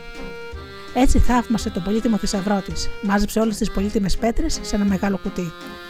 Κέταξε προς την εξώπορτα και θα πήγαινε να πει στους γείτονές της αυτό που συνέβη. Από εκεί θα κατέβαινε στο χωριό να μοιραστεί το θησαυρό της με εκείνους. Αποφάσισε να τους βοηθήσει, όπως έκανε και η βαβά της. Θα μοιραστεί το θησαυρό της με όσους πραγματικά τον είχαν ανάγκη. Χαμένη στις σκέψεις της, άνοιξε την πόρτα και που τον προλάβει να κάνει ένα βήμα, το Βασιλόπουλο παρουσιάστηκε μπροστά της. Ταράχτηκε πριν και η παπούλα και προσπάθησε να μπει στο σπίτι της να προστατευτεί. Περίμενε, όμορφη κόρη, μη φεύγεις, δεν θα σου κάνω κακό, της φώναξε το Βασιλόπουλο. Η κόρη της Ελλήνης σκοτωστάθηκε και γύρισε να τον κοιτάξει. Ήταν όμορφος και είχε μια γλύκα στο πρόσωπο και δεν τον φοβόταν πια. Δειλά-δειλά τον πλησίασε. Είσαι τόσο όμορφη, πες μου πώς σε λένε, της είπε το Βασιλόπουλο. Κόρη της Ελλήνης είναι το όνομά μου. Κόρη της Ελλήνης, παράξενο όνομα έχεις. Μα φυσικά, όλες αυτές οι χάρες σου και τα μάτια σου που λάμπουν σαν τις ακτίνες του φεγγαριού, μόνο ένα τέτοιο όνομα θα σου τέριαζε. Όμως σε παρακαλώ, πες μου γιατί έκλαιγες, τι σου συμβαίνει. Η κόρη της Ελλήνης κατάλαβε ότι αυτός που είχε απέναντί της δεν ήταν απλός νέος, όλο το παρουσιαστικό που έδειχνε. Ότι ήταν ένας γόνος από οικογένεια αριστοκρατική, ευγενική καταγωγή, ίσως και βασιλική. Όπως ήταν άλλωστε και η ίδια. Τον εμπιστεύτηκε και άρχισε να του διηγείται όλη της την πονημένη ιστορία. Αρκετά, της είπε κάποια στιγμή το Βασιλόπουλο. Δεν θέλω να ακούσω άλλα. Όλα αυτά θα αλλάξουν τώρα. Πήγαινε και φόρεσε τα πιο όμορφα ρούχα και υπόσχομαι πριν την Παρσέλινο απόψε να σε κάνω γυναίκα μου. Και βασίλισσα στο παλάτι μου. Γεμάτη χαρά η πριγκίπισσα παίρνει τις πολύτιμες πέτρες, τρέχει στο χωριό και τις μοιράζει σε όλους τους κατοίκους. Εκείνοι της δίνουν ευχές και της φιλούν τα χέρια, κλαίγοντας από ευγνωμοσύνη. Φόρεσε ένα όμορφο φόρεμα και ντυμένα με σημαίνια κλωστή και με αληθινά μαργαριτάρια από τα χέρια της βάβας Αντριάννας. Έτσι δεν ακολουθούσε και αυτή στην απρόσμενη ευτυχία της. Έκλεισε το σπίτι που τόσα χρόνια της χάρισε την ευτυχία και ακολούθησε το Βασιλόπουλο στο ταξίδι της αγάπης. Η βάβα Αντριάννα είχε κάνει το θαύμα της πάλι. Όπως είχε πει στη μικρή, η ευτυχία είχε έρθει. Βρισκόταν αγκαλιά με το Βασιλόπουλο της χώρας πια. Κοιτούσε το χωριό που έζησε ευτυχισμένα και να απομακρύνεται, καθώς το καράβι έπλεε στα ανοιχτά για την όμορφη και πλούσια μακρινή χώρα του Βασιλόπουλου. Η νύχτα είχε πέσει και τα καλά. Και όταν έφτασαν στην όμορφη πατρίδα του Βασιλόπουλου της, απίστευτα όμορφοι κήποι απλώθηκαν μπροστά της, όταν το καράβι προσάραξε στο μικρό λιμάνι. Ένα μεγάλο κόκκινο χαλί ξετυλίχθηκε και μια αμέτρητη συνοδεία από νεαρά αγόρια και κορίτσια τους έρεναν με πέταλα από κόκκινα και ροζ τριαντάφυλλα. Μια άμαξα που την έστειλαν 4 άλογα ήρθε και πήρε την κόρη της Ελλήνης και το βασιλόπουλο και τους οδήγησε στο παλάτι. Οι γάμοι τελέστηκαν με μεγαλοπρέπεια, όπως τις υποσχέθηκαν το βασιλόπουλο. Προτού έρθει η Παρσέλινος, την οδήγησε στην εκκλησία με χαρμόσυνες άλπιγγες που ηχούσαν από κάθε γωνιά του παλατιού. Η κόρη της Ελλήνης, ντυμένη στα άσπρα, με ένα πέπλο ασημένιο να καλύπτει τα μαλλιά της, καμωμένο από χρυσή κλωστή, τη συνόδευαν όλες οι κυρίες της αυλής, ντυμένες και αυτές με ασημή φορέματα. Το βασιλόπουλο, ντυμένο με τη βασιλική φτουφορεσία και τα μανταλιών και τα σπαθιά να κρέμονται από τη ζώνη του, με θήκες χρυσές διαματοστόλιστες, την περίμενε στα σκαλιά της τεράστιας εκκλησίας που χρησιμοποιούνταν μονάχα για να τελεστούν βασιλικοί γάμοι. Όταν η χαρμόσυνη τελετή τελείωσε, το βασιλικό ζευγάρι πλέον και η συνοδεία του επέστρεψαν στο παλάτι για να συνεχίσουν την γιορτή με όλους τους φίλους και συγγενείς, τους συμμάχους και τις 100 βασιλικές οικογένειες που είχαν προσκαλεστεί από τις γειτονικές χώρες.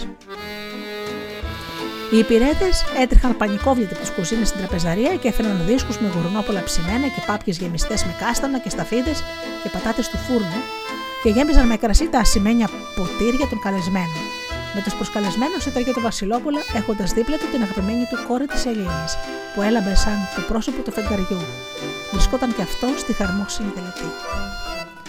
Ευθύς, μόλις τελείωσε το φαγοπάτι, το βασιλόπουλο ζήτησε από όλους τους φίλους και της Ελληνής να τον ακούσουν και άρχισε να διηγείται την γνωριμία του με την όμορφη Βασιλοπούλου.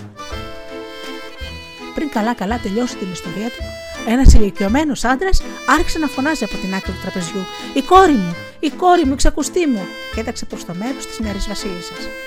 «Μονάκριβο παιδάκι μου, Ξακουστή μου, σε είχα για νεκρή και σε βρίσκω πάλι». Έτσι έσμιξε πάλι Ξακουστή με τον αγαπημένο της πατέρα. Αγκαλιάστηκαν σφιχτά και έκλαιγαν για ώρες από χαρά. Χωρίς να το ξέρει, τον είχε προσκαλέσει το βασιλόπουλο για τους γάμους ανάμεσα στις άλλες βασιλικές οικογένειες που βρίσκονταν στα γειτονικά παλάτια. Όλοι τότε κατάλαβαν και αγανακτισμένοι σηκώθηκαν όρθιοι και φώναζαν: «Θάνατος στη σατανική βασίλισσα! Θάνατος!» «Όχι, όχι», φώναξε Ξακουστή, μπαίνοντας στη μέση, εμποδίζοντας τους εξαγριωμένους ευγενείς να πλησιάσουν την κακιά βασίλισσα. «Όχι, μην της κάνετε κακό. Ας της συγχωρήσουμε, καλοί μου άρχοντες». Με την γλυκιά και κρυστάλλινη φωνή της άρχισε να τους λέει τα σοφά λόγια της Βάβας Αντριάνας. Η καλοσύνη είναι ανώτερη της κακίας. Εν τέλει, όλοι συμφώνησαν και θαύμαζαν την καλοσυνάτη καρδιά της Ξακουστής. Στο τέλος, χάρισαν τη ζωή στην κακιά μητριά της, αλλά την έδιωξαν από το θρόνο και την εξόρεσαν από τη χώρα. Κι έτσι έζησε με τον βασιλόπουλο, τον αγαπημένο της πατέρα, η Ξακουστή, και ήταν όλοι ευτυχισμένοι.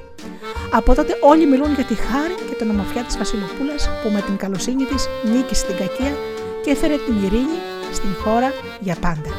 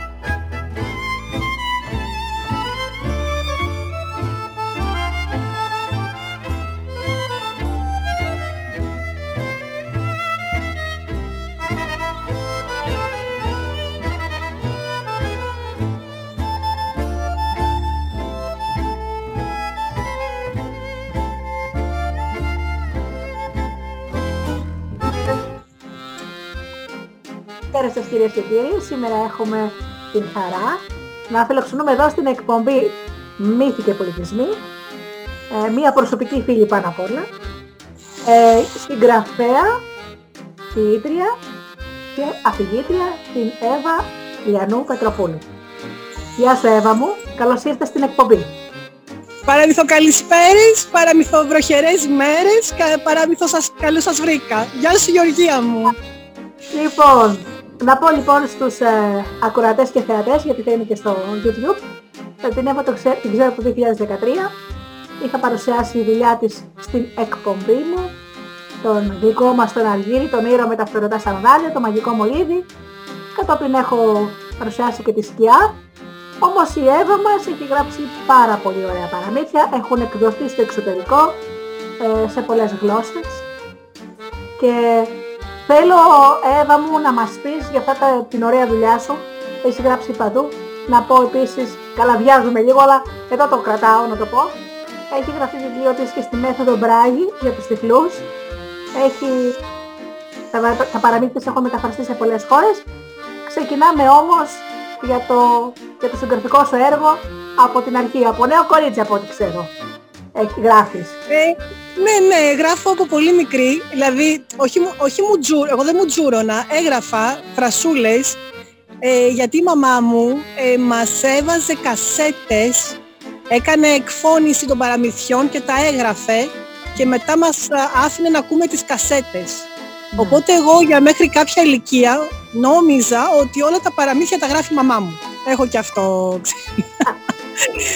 γιατί μας τα έλεγε, αλλά μας έγραφε να ακούμε συνέχεια. Και από πολύ μικρή ηλικία και μου αγόραζε και παραμύθια και μου αγόραζε και ιστορίες ξένων συγγραφέων. Δηλαδή φαντάζω ότι τον Μπαρμπα-Θωμά τον διάβασα στην ηλικία των 10 με 11 χρονών. Την Πολιάννα, ας πούμε, αν θυμάσαι την Πολιάννα που αυτή... πολύ δυνατό. Ναι, και άλλα παραμύθια του Εσώπου, αλλά και άλλα παραμύθια Ελλήνων συγγραφέων επίσης. Αλλά αυτό που ήταν συγκλονιστικό ήταν το ότι τα έγραφε με τη φωνή της. Έχω ακόμη τις κασέτες της. Και τώρα τη ρωτάω, η οποία μαμά μου φύση καλλιτεχνική και άνθρωπος των γραμμάτων και άνθρωπος της γαλλικής, που αγαπούσε τις γλώσσες, οπότε κατά το ίμιση έχω κάνει το όνειρο της μαμάς μου, έγραφε ποίηματα κι αυτή και γράφει ακόμη συνταγές, της λέω μαμά να τις εκδώσουμε, αλλά δεν θέλει. Οπότε ξεκινάμε λοιπόν και γράφω εγώ, κατά 8 με 9 γράφω και ζωγραφίζω. Αλλά όπως τα παιδιά ξέρεις, αν τους πεις κάτι άσχημο στα παιδιά, γι' αυτό πρέπει να προσέχουμε πώς θα μιλήσουμε στο παιδί. Όταν ήρθαν κάποιοι στο σπίτι συγγενείς και κάτι είπανε για τη ζωγραφική μου, δεν ξαναζωγράφησα, αλλά συνέχισα να γράφω. Στο δημοτικό λοιπόν έχω έναν καταπληκτικό δάσκαλο, τον είχα και στα 3 τελευταία χρόνια και της είπε της μαμάς μου τότε, να είναι καλά αυτός ο άνθρωπος, δεν πειράζει λέει που το παιδί δεν είναι καλή στα μαθηματικά ή στη φυσική γενικώς, ξέρεις αυτά, της λέει γράφει καταπληκτικές εκθέσεις και έχει τρομερή φαντασία, οπότε εάν σας πει κάποια στιγμή ότι θέλει να γίνει συγγραφέας, μην την εμποδίσετε, να είναι καλά αυτός ο άνθρωπος. Και άλλη μία ήταν μετά στη Δέσμη, στην τρίτη ηλικίου στη Δέσμη, που της έλεγε ότι σίγουρα θα πάρει καλούς βαθμούς στις εκθέσεις και στα λατινικά. Δηλαδή είναι φοβερή. Αυτοί λοιπόν οι άνθρωποι, οι δύο, και μία οδηγός, γιατί εγώ ήμουνα και στον οδηγισμό, ήμουνα στον προσκοπισμό, ήμουνα Λουκόπουλο, τα έχω περάσει και όλα αυτά. Φεύγαμε για να δασώσει στα νησιά μικρή, πήγαινα, έκανα πολλά πράγματα και αυτή η πρόεδρος της είπε της μαμάς μου, είναι φοβερή. Και λέει και ιστορίες όταν μαζεύομασταν όλοι μαζί. Και αυτό το μαζεύουμε όλοι μαζί, συγκεντρωνόμαστε, λέμε ιστορίες. Ανακάλυψα ότι το κάνανε και οι αρχαίοι μον πρόγονοι, οι αρχαίοι Έλληνες. Δηλαδή όλοι με λίγο πολύ παραμυθεύαμε, παραμυθούμε, παραμυθολογούμε και παραμυθοτραγουδάμε, γιατί το ρήμα παραμυθαίο, παραμυθό, συμμυρημένο σημαίνει παρηγορό. Οπότε οι πρόγονοι το λέγανε κάθε φορά που σκοτωνόταν ένας ήρωας στη μάχη. Μαζευόντουσαν λοιπόν εκεί μετά την καύση και μιλάγανε για τα κατορθώματά του. Και ακόμη κάτι για το οποίο πολλοί μπορεί να φέρουν αντιρρήσεις, ο μεγαλύτερος παραμυθάς για μένα είναι ο Όμηρος, ο οποίος αυτή τη στιγμή τον θέλουν, τον διεκδικούν 7 πόλεις, 7 χώρες, γιατί ο Όμηρος ήταν ένας άνθρωπος που δεν έβλεπε, γι' αυτό λέγεται Όμηρος μη ορό, αλλά διηγούταν καταπληκτικές ιστορίες. Για μένα λοιπόν είναι, θα έλεγα, ο πρώτος αφηγητής που υπήρξε και ο πρώτος που έκανε αυτή την υπέροχη λειτουργία, μέθοδο, ταλέντο, την έκανε γνωστή ανά τον κόσμο, μέχρι και τώρα με την, πέρα με την Ομήρο Οδύσσια και την Ιλιάδα, την οποία αν τα διαβάσουμε, δηλαδή αν κάτσουμε και τη διαβάσουμε, θα ανακαλύψουμε τον υπέροχο κόσμο ενός ανθρώπου, ενός αφηγητή με τα μάτια της ψυχής και της καρδιάς, γιατί αυτό είναι άλλωστε ένα παραμύθι. Ναι. Να πω ότι, Εύα μου, σίγουρα το ξέρεις αυτό, αλλά το λέω να το πούνε και οι καλεσμένοι μας. Ανά τον κόσμο υπάρχουν παραμύθια για το πώς ξεκίνησαν τα παραμύθια. Ναι. Πώς ξεκίνησε δηλαδή ο άνθρωπος να αφηγείται. Φυσικά ο Όμηρος εννοείται. Ένα από τα αγαπημένα μου είναι των Ινδιάνων. Άλλοι λένε ότι κάποτε ήταν ένα αγόρι και πήγαινε για κυνήγι και ξαφνικά βρήκε μία πέτρα που να λέει παραμύθια. Και πήγαινε κάθε μέρα στο δάσος γιατί να κυνηγάει όπως τα αγόρια της φύλης. Καθόταν εκεί και άκουγε ιστορίες. Λοιπόν, θέλω να πω δηλαδή ότι ο αφηγητής, που λένε ότι είναι και ο πρόδρομος του ηθοποιού, είναι ένα επάγγελμα που για μένα είναι επάγγελμα, που η δουλειά του είναι να εμψυχώνει τους ανθρώπους, να τους ενθαρρύνει, να τους παρακινεί, να τους δείχνει ποια είναι η καλή πλευρά του ανθρώπου, η καλή πλευρά της ζωής, και φυσικά να τους λέει ότι ξέρεις κάτι, αυτή τη στιγμή μπορείς να ζεις έναν εφιάλτη, αλλά κάπου υπάρχει κάτι άλλο, ένα όνειρο το οποίο μπορείς να το ζήσεις. Και γι' αυτό οι άνθρωποι τα αγαπάνε τα παραμύθια. Και μάλιστα, Εύα μου, να πω ότι μου κάνει πάρα πολύ εντύπωση και μεγάλη χαρά ότι τις εκπομπές μου τις ακούνε ενήλικες. Ναι, εμένα δεν μου κάνει εντύπωση. Και θα σου πω γιατί. Πάντα λέω, εγώ ξεκίνησα να... Το πρώτο μου βιβλίο εκδόθηκε στη Γαλλία το 2006 από τις εκδόσεις Μαλτές στην Άντη. Είναι ένα συμβολικό, ένα γεγονός για μένα που με καθόρισε και στο μυαλό μου δηλαδή και στην προσωπικότητά μου και στο τι θα κάνω στο μέλλον εκείνη την εποχή, όντας ήμουνα περίπου... 2006 είχα πάει, το 1994 ήμουνα στη Γαλλία, από το 1994 μέχρι το 1998 έγραφα τη Ζεραλντίν. Το 2006 γνωρίζω αυτόν τον άνθρωπο τυχαία σε μια έκθεση βιβλίου στο Παρίσι. Ζητούσε χειρόγραφα, οπότε το έστειλα σαν παιδί και εγώ με πολλά όνειρα, γεμάτη στο κεφάλι μου το νεραϊδένιο, το παραμυθένιο.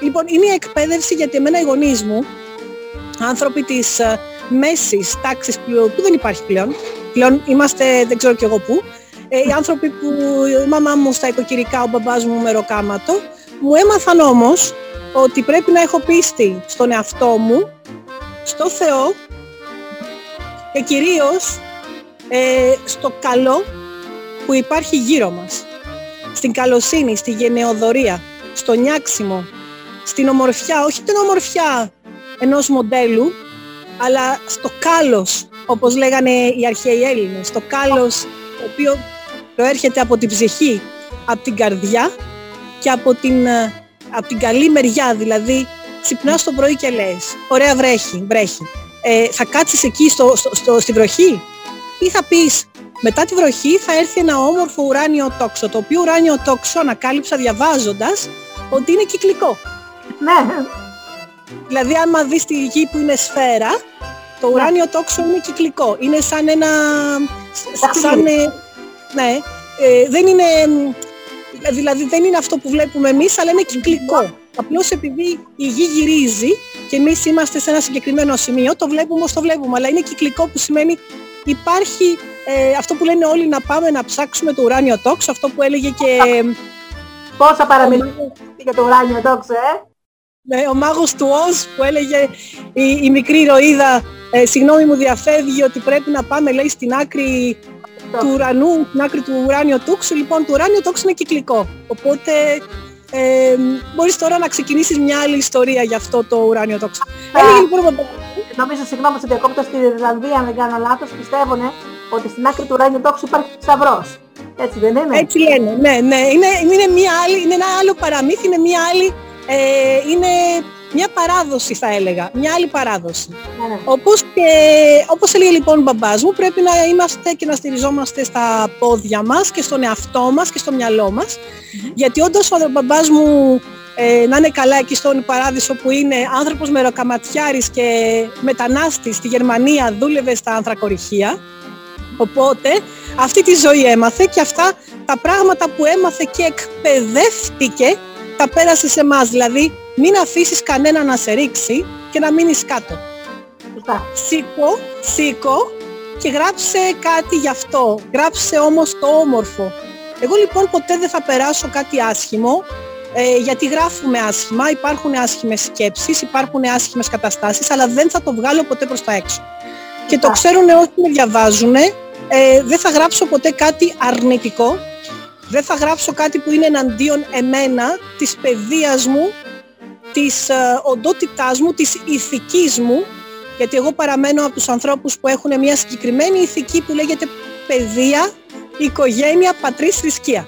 Εκεί παραμένω εγώ. Να. Όσοι μ' αγαπούν, μ' αγαπούν. Όσοι δεν μ' αγαπούν, ας μ' αγαπούν, ας μ' μισούν. Δεν με πειράζει, εγώ τους αγαπώ όλους. Εύα μου, οπότε... διάβασα ένα πολύ ωραίο, λέει, δεν μπορούν να σε αγαπούν όλοι. Αυτό δεν το καταφέρει ούτε ο Θεός. Ούτε το Θεό δεν αφήνει. Έτσι είναι. Ναι. Αλλά βλέπεις λοιπόν τη Ζεραλντίν, αυτή την κοπελίτσα, όπου η Ζεραλντίν γράφεται με τη μέθοδο του Ρόνταρη, μια ιστορία μέσα σε μια ιστορία. Ξεκινάει λοιπόν η ιστορία της Ζεραλντίν που θέλει να δει τον παππού της και φεύγει η Ζεραλντίν και πηγαίνει στον παππού της και από τον παππού της και μετά ξεκινάει η ιστορία του κοκκινόψαρου μέσα από την ιστορία της γοργόνας με μια σχέση αγάπης, και το ψαράκι και διάφορα όλα αυτά. Οπότε έχω αυτό το κομμάτι, ιστορία μέσα στην ιστορία. Φεύγει μετά από αυτό η Ζεραλντίν, από αυτό το παραμυθένιο και έρχομαι στην Ελλάδα το 2009 όπου έχω έτοιμη την Κόρη της Ελλήνης.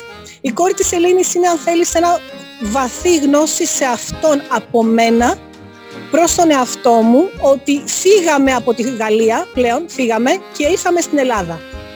Είναι δηλαδή το πρώτο μου παραμύθι στην Ελλάδα, που το βγάζω στις εκδόσεις στο Σολότος και το βγάλαμε 3 φορές, το 2009, το 2010, το 2011 και εκεί έχουμε περίπου τα ποσοστά των αντιτύπων που πουλήθηκαν ήταν γύρω στις 3,5 με 3.500 αντίτυπα, αν θυμάμαι καλά. Yeah. Γιατί το έτρεχα μόνη μου. Πήγαινα δηλαδή μόνη μου, ήταν η περίοδος που δεν δούλευα και μόνη μου πήγαινα σε ένα χωριό. Έτσι πήγα στην Κοζάνη, έτσι πήγα στο Ετολικό, έτσι πήγα σε όλα τα χωριά του Ετολικού. Μετά γύρισα στο σπίτι μου στο Ξυλόκαστρο, ξανά φύγα στη Θεσσαλονίκη.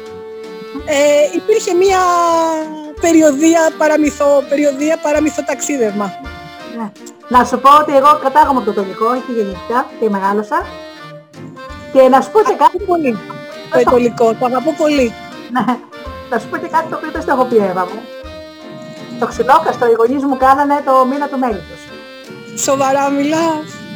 Και επειδή είμαι το παιδί της πρώτης νύχτας, ξέρεις, του μεγάλου έρωτα, πώς θα το πω, στο Ξυλόκαστρο έγινε η σύλληψη. Δηλαδή, τι μυστικό! 23 Μαΐου παντρευτήκαν οι γονείς μου, πήγανε στο Ξυλόκαστρο, εγώ γεννήθηκα 24 Φεβρουαρίου. Συγκλονιστικό. Είδες τελικά, δεν ξέρω αν το έχω πει.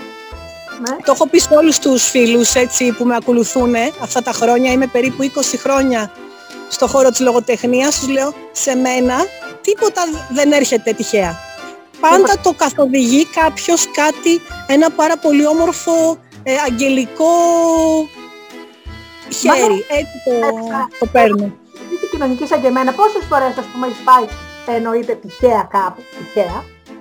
Και γίνεται κάτι, μιλάς με κάποιον, λες κάτι άσχετο και ξαφνικά από τον άνθρωπο δημιουργείται μια φιλία, δημιουργείται κάτι καινούργιο. Ναι.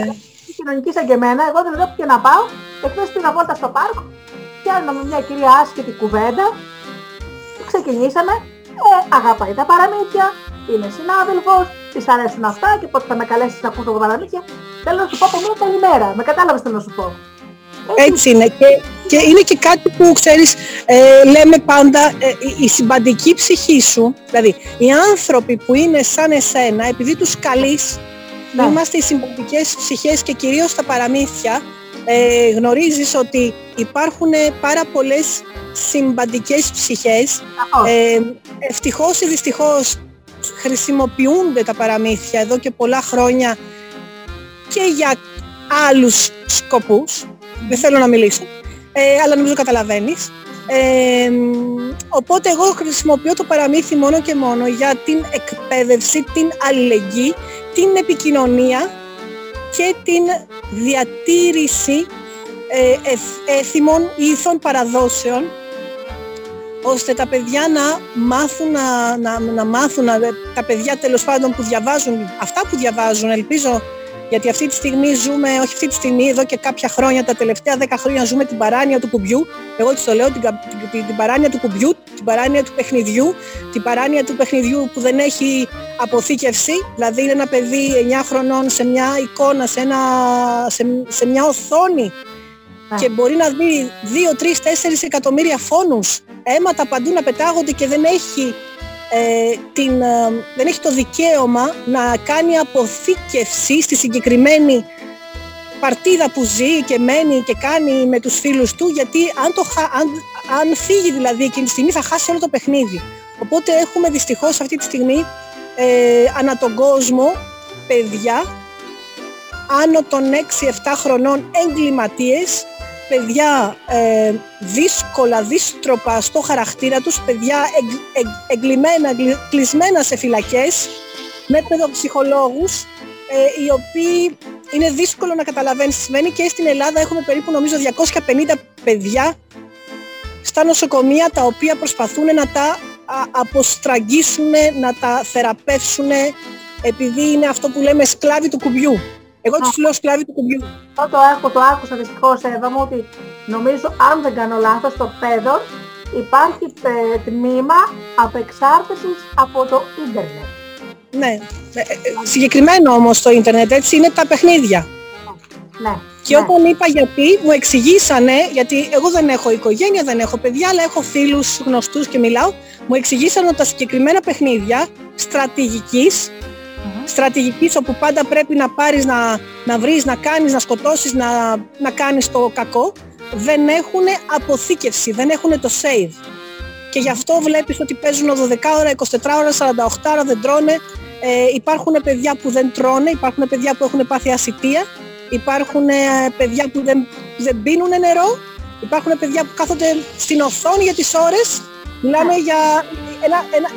είναι σοβαρό το θέμα αυτό. Και ερχόμαστε λοιπόν εμείς τώρα στην αντιπέρα όχθη και προσπαθούμε να διδάξουμε στα παιδιά να διαβάζουν. Και όλα είναι εκπαίδευση. Εκπαίδευση, γιατί εάν στο σχολείο, το παιδί στο σχολείο δεν μάθει να αγαπάει το σχολικό βιβλίο ή τη δασκάλα ή εν γέννη το σχολείο γενικότερα, δεν πρόκειται να αγαπήσει τίποτα. Δεν πρόκειται να αγαπήσει το βιβλίο. Εγώ δεν είχα ποτέ εξωσχολικά σχολικά. Εμένα μου δίνανε βιβλία, μου λέγανε διάβασέ μας, κάνε μας μια περίληψη. Δεν μου είπανε ποτέ αυτό είναι σχολικό και αυτό είναι εξωσχολικό, γιατί όταν βάζεις μια κατηγορία στα παιδιά, όταν τους βάζεις μια κατηγορία και τους δίνεις μια δυνατότητα να επιλέξουν, είναι φυσικό να επιλέξουν αυτά ή αυτό το οποίο δεν θα τους αγχώσει και δεν θα τους πιέσει. Οπότε ερχόμαστε στην αντιπέρα όχθη που γίνονται, δεν μ' αρέσει το σχολείο, γίνονται εχθρικά, δεν μ' αρέσει η δασκάλα ή πρέπει να βρει τη συγκεκριμένη δασκάλα που να το καταλαβαίνει, γιατί τα παιδιά πλέον λέμε δεν καταλαβαίνουν. Εγώ πιστεύω ότι όλα τα παιδιά καταλαβαίνουν. Τα παιδιά για μένα είναι μικροί αγγέλοι. Τα παιδιά έρχονται σε ευλογημένους ανθρώπους. Ανθρώπους που έχουν παιδιά τους θεωρώ ευλογημένους, γιατί ο Θεός τους φέρνει ένα παιδί, έναν Θεό, μικρό Θεό αν θέλεις, έναν άγγελο, για να τους μάθει την ζωή η οποία θα έρθει, γιατί τα παιδιά είναι του φωτός και του μέλλοντος, γνωρίζουνε, απλά πρέπει να τα ακούμε και πρέπει να τα εκπαιδεύουμε ως προς τα όρια, το κακό, το καλό, την ηθική και το ανήθικο. Εκεί πρέπει λίγο να εστιάζουμε την προσοχή μας. Όλα τα άλλα, τα παιδιά τα ξέρουν, έρχονται έντοιμα, με έτοιμο, ένα έτοιμο κωδικό. Τον οποίο δυστυχώς τους τον διαλύουμε σιγά σιγά. Τους τον παίρνουμε, τους τον αφαιρούμε. Το λέω και στους γονείς, δηλαδή, αν νομίζετε ότι τα παιδιά είναι ένα άγραφο χαρτί, το οποίο εσείς μπορείτε να γράψετε τι θέλετε, είστε βαθιά ενιστομένοι. Τα παιδιά είναι έτοιμα, έρχονται με γνώσεις, ξέρουν τα πάντα. Και μάλιστα μπορώ να πω ότι για μένα είναι η δασκαλία μου, προσωπικός εγώ. Εγώ μαθαίνω από τα παιδιά. Μαθαίνω από τα παιδιά και αυτό που θα μου πούνε είναι πάρα πολύ σοφό. Λοιπόν, πάμε τώρα μετά τη Ζεραλντίν. Τι υπήρξε? Μετά τη Ζεραλντίν είναι ο ήρωας ο Αργύρης, τον οποίο έχεις μιλήσει, έχεις παρουσιάσει. Και τα φυτερωτά σανδάλια. Μετά είναι τρεις άλλες τέσσερις ιστορίες που είχα βγάλει σε ένα e-book. Συγγνώμη για το θόρυβο, είμαι έξω. Μια καλλιτέχνη να βγήκε στην βροχή, βρε παιδιά, ωραία πράγματα είναι. Και μετά έχω μια ιστορία, μάλλον μια ποιητική ανθολογία, ο έρωτας που έρχεται. Μετά την ποιητική ανθολογία υπάρχει ακόμη, υπάρχουν ανθολογίες αρκετές, έστελνα αρκετές ανθολογίες, αρκετές ιστορίες. Και φτάνουμε τη στιγμή του Λευκάδιου, ναι, υπάρχει ο Λευκάδιος με τις εκδόσεις βιβλιοαναζητήσεις, παραμυθοταξιδεύοντας με τις ιστορίες του Λευκάδιου. Και παράλληλα υπάρχει αυτή η πρόταση που ήρθε από τη Ρωσία, από την κυρία Δώρα Γιαννίτση, η οποία είναι μια φίλη, πολύ καλή φίλη, αγαπημένη, περίπου από το 2013 την γνωρίζω, γιατί τότε έκανε μια μεγάλη, ένα call, θα έλεγα μια πρόσκληση σε ανθρώπους, λογοτέχνες, ζητούσε βιβλία, ελληνικά βιβλία για τους φοιτητές της, για τους φοιτητές του Κέντρου Ελληνικού Πολιτισμού στη Μόσχα και τους ομογενείς μας, και για τους ανθρώπους Ρώσους που αγαπούν την γλώσσα την ελληνική και θέλαν να μάθουν ελληνικά και θέλαν να διαβάσουν. Οπότε τότε υπήρχε η πρόσκληση, τη βρήκα λοιπόν στα μέσα κοινωνικής δικτύωσης, της είπα ότι εγώ μπορώ να το κάνω, μπορώ να σας στείλω βιβλία. Φτάσαμε με μια ομάδα που δημιούργησα περίπου στις 50 κούτες, βιβλία, κυκλοπαίδειες. Μετά ήρθε το κομμάτι το πώς τα στέλνουμε αυτά. Ήρθε στην Ελλάδα γιατί είναι από την Καλαμάτα, οπότε έρχεται συχνά στην Ελλάδα και γνωριστήκαμε. Και από τότε υπάρχει μια φιλία, μια εκτίμηση, ένας σεβασμός. Την παρακολουθώ και με παρακολουθεί. Είναι υπέροχα πράγματα αυτά που κάνει στη Μόσχα για τους Έλληνες ομογενείς και για τα ελληνοορθόδοξα σχολεία μας, τα δημοτικά σχολεία και τα σχολεία μας στη Ρωσία. Και φτάνουμε λοιπόν στην δικιά της πρόσκληση, γιατί γνωρίζει τη Μυρτώ. Γνωρίζοντας τη Μυρτώ, επειδή η Μυρτώ έκανε κάποιες θεραπείες στην πολυκλινική που υπάρχει στην Καλαμάτα εκείνη την εποχή. Υπάρχουν περίπου 5 άνθρωποι στην Καλαμάτα που βοηθούσαν την οικογένεια. Ανάμεσα σε αυτούς ήταν ο κύριος Παπαδόπουλος και η κυρία Γιαννίτση. Γνωρίζοντας λοιπόν, κυρία Γιαννίτση Δώρα, ότι εγώ είμαι ένας άνθρωπος πολύ δοτικός, επικοινωνιακός αλλά κυρίως δοτικός, μου στέλνει ένα email τότε από τη Ρωσία και μου λέει θα σε ενδιέφερε να σε φέρω σε επαφή με την Μυρτώ και τη μαμά της και ίσως να προκύψει κάτι, δεν ξέραμε τι θα προκύψει, τι θα έκανα δεν ξέραμε. Ήρθα λοιπόν σε επαφή, γνώρισα την κυρία Κοτρότσου, τη Μαρία, τη μαμά της, τη Μυρτώ, κάτσαμε ένα ολόκληρο απόγευμα, της διάβαζα ιστορίες, ήταν μια από τις πιο σημαντικές συγκλονιστικές στιγμές της ζωής μου. Και εκείνη τη στιγμή αρχίσαμε να φτιάχνουμε, να δημιουργούμε το παραμύθι της Μυρτώς. Η Μυρτώ λοιπόν με τη βοήθεια της μαμάς της, γιατί ανοιγοκλίνει τα βλέφαρα, η Μυρτώ είναι ένας άνθρωπος δυνατός, ένας άνθρωπος με ψυχικά χαρίσματα, ψυχική δύναμη και της αρέσει η σοκολάτα, της αρέσουν οι πατάτες όπως όλα τα παιδιά, τηγανιτές πατάτες, και όταν σε εκτιμάει, σε αγαπάει, στο δείχνει με αυτές τις κραυγές αλλά και τα βλέφαρα. Ανοιγοκλίνει τα βλέφαρα. Οπότε εκείνη τη στιγμή με τη βοήθεια της μαμάς της έγραψα τον κορμό της ιστορίας. Γι' αυτό κιόλας η νεραϊδοαμαζόνα, η Μυρτιά, Έχει βγει με δύο συγγραφείς, το όνομα το δικό μου και το όνομα της Μυρτώς, Μυρτώ Παπαδομιχελάκη. Το έκανα δωρεά, το βιβλίο ανήκει στη Μυρτώ και μπορούν να κάνουν ό,τι θέλουν. Δυστυχώς όμως δεν είχαμε εκδότη. Οπότε αναγκαστήκαμε εμείς οι 5 άνθρωποι και μετά μπήκε και το σχολείο, ένα σχολείο στην Καλαμάτα, και βγάλαμε λοιπόν εμείς αυτοί οι 5 άνθρωποι το βιβλίο, το οποίο το βρίσκεται μιλώντας με την κυρία Μαρία Κοτρότσου και σε μερικά βιβλιοπωλεία, τα οποία το δίνει αυτή όταν υπάρχει κόσμος που δεν μπορεί να έρθει στην Αθήνα. Μιλάμε τώρα αν κάποιος είναι στην επαρχία. Αλλά αλλιώς το βρίσκεται στη Μαρία Κοτρότσου, στη μαμά της. Και μπορείτε να το αγοράσετε. Εδώ και περίπου 2,5 χρόνια βοηθάω την οικογένεια. Όλα τα χρήματα έχουν πάει για την οικογένεια και νιώθω κι εγώ μία χαρά ότι επιτέλους κάποια στιγμή η Μυρτώ πήγε στη Γερμανία και υπάρχουν και άλλα πράγματα που γίνονται, δεν σταματάει εδώ, δηλαδή συνεχίζουμε, το βιβλίο υπάρχει, το αγοράζετε, όλα τα χρήματα πάνε για τη Μυρτώ. Η Μυρτώ έχει φοβερές ανάγκες, γιατί μιλάμε πλέον για ένα κορίτσι γεμάτο ζωή, που αυτή τη στιγμή είναι σε ένα καροτσάκι, είναι σε ένα κρεβάτι. Αυτή τη στιγμή είναι γύρω στα 23, νομίζω 24, οπότε καταλαβαίνετε ότι η καθημερινότητα για ένα τέτοιο κορίτσι, κυρίως ακόμη και το Pampers, είναι πολύ σημαντικό. Καταλαβαίνετε τι λέω. Οπότε ας μιλήσετε με την κυρία Κοτρότσου, αν στείλετε σε μένα Εύα Λιανού Πετροπούλου, θα σας δώσω το link, το τηλέφωνο της, να μπορείτε να παραγγείλετε τα βιβλία, να αγοράσετε, να βοηθήσετε πάντα την οικογένεια. Ωραία. Λοιπόν, πάρα πολύ ωραίο αυτό. Νομίζω ότι πολλοί κόσμος είχε την ευαισθησία να αγοράσει το βιβλίο. Εντάξει, οι Έλληνες έχουμε αυτό το καλό, βοηθάμε. Ναι. Άλλωστε και είναι μια ιστορία η οποία είναι πάρα πολύ όμορφη. Είναι μια ιστορία για μια νεράιδα Αμαζόνα.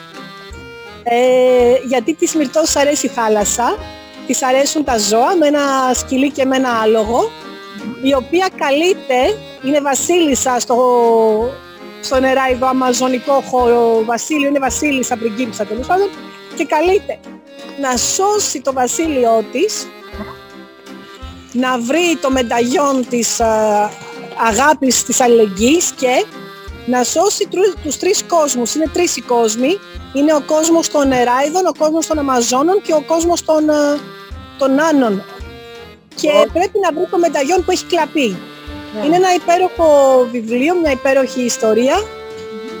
Μιλάει για αγάπη, αλληλεγγύη, ειρήνη. Μιλάει για αθλητισμό, γιατί η νεροειδοαμαζόνα είναι συνέχεια πάνω στο άλογο, της αρέσει να καλπάζει, να τρέχει, να κολυμπάει. Ωραία. Πολύ όμορφο αυτό. Εγώ στην περιγραφή του βίντεο θα βάλω και το link, όποιος θέλει να συνεισφέρει στη θεραπεία της Μυρτούς. Ναι. Οπότε μετά τη Μυρτώ ήρθε άλλο βιβλίο, σωστά? Μετά τη Μυρτώ έχω πριν τη Μυρτώ έχω τις περιπέτειες του Σαμουράι Νογκασίκα-σαν, το οποίο πηγαίνει πάρα πολύ καλά και αυτό το βιβλίο. Και πριν ακόμη από αυτό υπάρχει ακόμη μια ποιητική ανθολογία. Μετά τον Σαμουράι τον Νογκασίκα-σαν έρχεται το εξωτερικό. Ο Σαμουράι Νογκασίκα-σαν μεταφράζεται σε αγγλικά, μεταφράζεται σε αραβικά, μεταφράζεται σε κινέζικα. Αυτή τη στιγμή τον έχω στην Κίνα. Είμαι πάρα πολύ χαρούμενη γιατί ένα βιβλίο με έναν Ιάπωνα σαμουράι εξεδόθη στην Κίνα, και όσοι ξέρουν, φανταστείτε ότι η Κίνα με την Ιαπωνία είναι περίπου όπως η Ελλάδα με την Τουρκία. Yeah. Λοιπόν, οπότε εγώ έκανα και αυτή τη μεγάλη γέφυρα, γιατί πλέον έχω αποκαλέσει τον εαυτό μου συγγραφέα, ποιήτρια και γεφυροποιητή ή γεφυροποιήτρια, γιατί έχω φτάσει σε σημείο να γεφυρώνω ποιητές, συγγραφείς μεταξύ κρατών, οι οποίοι σε άλλα επίπεδα δεν θα μιλούσαν καν. Κατάφερα μέσω της ποίησης, μέσω του έργου μου όσον αφορά την αλληλεγγύη, την αγάπη, τη συγχώρεση και κυρίως τα χρόνια του κορονοϊού που όλοι οι άνθρωποι ήταν μπερδεμένοι, χαμένοι, αποπροσανατολισμένοι, κατάφερα να κάνω ένα μεγάλο δίκτυο με ποιητές, αφηγητές, ακαδημαϊκούς, προέδρους μεγάλων οργανισμών από τον Μπαγκλαντές, το Μεξικό, την Κίνα, την Ινδία, την Ιαπωνία, την Ταϊβάν, Ρουμανία, Βουλγαρία, Σερβία, Αμερική, Ρωσία. Και αυτοί οι άνθρωποι, αυτά τα χρόνια λοιπόν που λένε του κορονοϊού, οι άλλοι το λένε εγκλισμό, εγώ το λέω τα ομορφότερα χρόνια, τα πιο δημιουργικά χρόνια που έχω ζήσει, γιατί έχουμε φτιάξει τόσες μεγάλες, είναι τόσο μεγάλη η επικοινωνία, η αλληλεγγύη, η αγάπη, ο σεβασμός, ώστε συνεχίζεται και μέχρι αυτή τη στιγμή. Κάνουμε ανθολογίες, κάνουμε φεστιβάλ. Αυτή τη στιγμή υπάρχει το φεστιβάλ του Μαρτίου του 2023, λέγεται Paper Fever Festival στο Μεξικό. Όποιος Έλληνας θέλει, ποιητής, αφηγητής, αλλά με πολύ λίγες, με 2 λεπτά, 3 λεπτά, να στείλει μια ιστορία ακόμη και στα ελληνικά, να πει το όνομά του, να ακουστεί. Αυτά όλα φτάνουν σε μια δορυφορική τηλεόραση και την παρακολουθούν, και το φεστιβάλ το παρακολουθούν κάθε Μάρτιο τα τελευταία 3 χρόνια γύρω στα 54 εκατομμύρια άνθρωποι. Και όλο αυτό έχει να κάνει με ειρήνη, πολιτισμό, αγάπη, μοίρασμα, ανθρωπιά κυρίως. Ωραία. Και να ακουστούμε, όλοι να ακουστούμε ως καρδιές, ψυχές ελεύθερες, κάνοντας τα δικά μας όνειρα, λέγοντας τις δικές μας αλήθειες, τις δικές μας εμπειρίες. Πολύ ωραία. Ναι. Πάρα πολύ ωραία. Γίνεται δηλαδή, από ό,τι κατάλαβα και το είδα κι εγώ, άλλωστε να σου πω, έστειλα κι εγώ μια μικρή ιστορία στο φεστιβάλ του Μεξικό. Λοιπόν, άρα και δηλαδή οι Έλληνες, όπως και άλλοι, έχουμε αντελφωθεί κάτω από μια ομπρέλα, να πούμε την ιστορία μας, έτσι, και να ακουστούμε. Ναι. Κάτω από μια ομπρέλα, να τη γράψουμε αυτή την ιστορία, Γεωργία. Αμέ. Πολύ ωραία. Εγώ είσαι καταπληκτική, μου αρέσουν πάρα πολύ οι ιστορίες σου. Θα ακουστούν όλες, γιατί κατά καιρούς έχω πει τις ιστορίες σου, αλλά στα πλαίσια εκπομπών, δηλαδή, πώς να το πω, όταν παρουσίασα τη σκιά, το θέμα της εκπομπής ήταν οι δυνατότητες του ανθρώπου, έτσι. Όταν είπα για τον Αργύρη, καλά, με τον Αργύρη έχουμε κάτι καιρό με τον Αργύρη σου, και εγώ για να σηκωθώ το πρωί όταν ήμουν στο σχολείο, ότι δεν σηκωνόμουν να με τίποτα, να ξυπνήσω, να πάω. Λοιπόν, στον Αργύρη σου είχα θέμα το πώς μπορεί ένα παιδί να ταξιδέψει, να δημιουργήσει ένα δικό του κόσμο και να ταξιδέψει μέσα αυτόν και να γίνει ο υπερήρωας που γυρεύεται. Αλλά αυτή τη φορά θα έχω τη χαρά να τα συγκεντρώσω ό,τι έχω από σένα και να το παρουσιάσω στους ακροατές. Μέσα από μια ζωγραφιά, έτσι. Δηλαδή ο Αργύρης ταξιδεύει μέσα έναν ήρωα μέσα από τη ζωγραφιά που φτιάχνει. Ναι. Είναι μια πολύ όμορφη ιστορία, τον οποίο τον έχω ξαναβγάλει λοιπόν τον Αργύρη, επειδή εμένα όταν κάτι μου αρέσει και έχει μεγάλη επιτυχία, γιατί αγοράστηκε, αγαπήθηκε, το έχω ξαναβγάλει με τον εκδοτικό οίκο Publish Prodigy, τα πιο πολλά βιβλία μου στα ελληνικά. Είναι e-books και τα βγάζω με το Prodigy Publish στην Αμερική. Είναι όλα e-book, οπότε μπορείτε να βρείτε τον Αργύρη στο Μαγικό Μολύβι, έτσι λέγεται η ιστορία, το βιβλίο, το Μαγικό Μολύβι. Ωραία. Και τον έχω εκεί. Ωραία. Και είναι μια πάρα πολύ όμορφη ιστορία και το Μαγικό Μολύβι, και το Μαγικό Μολύβι έχει τη δυνατότητα να ταξιδέψει και αυτό και μέσα από το μικρό Γιαννάκι, να του μάθει την αγάπη, την αλληλεγγύη,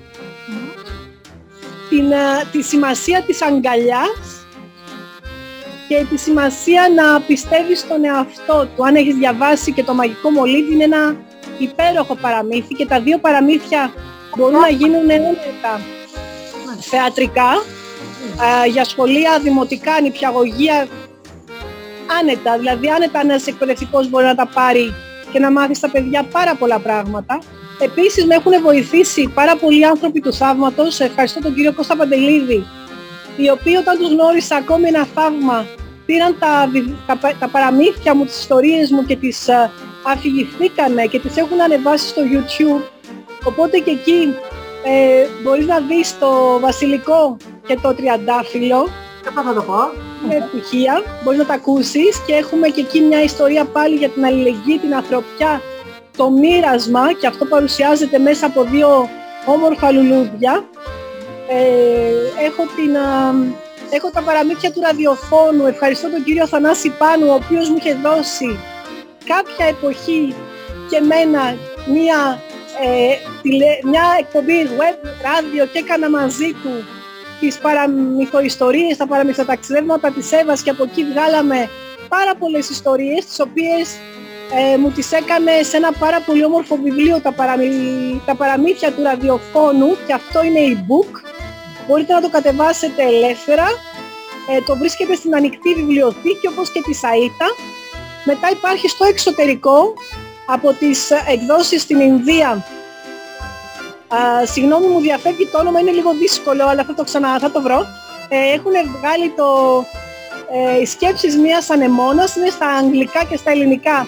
Κυκλοφορεί και αυτό σε e-book, το βρίσκεται στο e-books και στην ανοιχτή βιβλιοθήκη. Υπάρχουν ανθολογίες στο εξωτερικό, υπάρχουν ανθολογίες στο εσωτερικό στην Ελλάδα με τις πνοές τέχνης και γνώσης. Έχω στείλει πάρα πολλές ιστορίες, πάρα πολλά ποίηματα.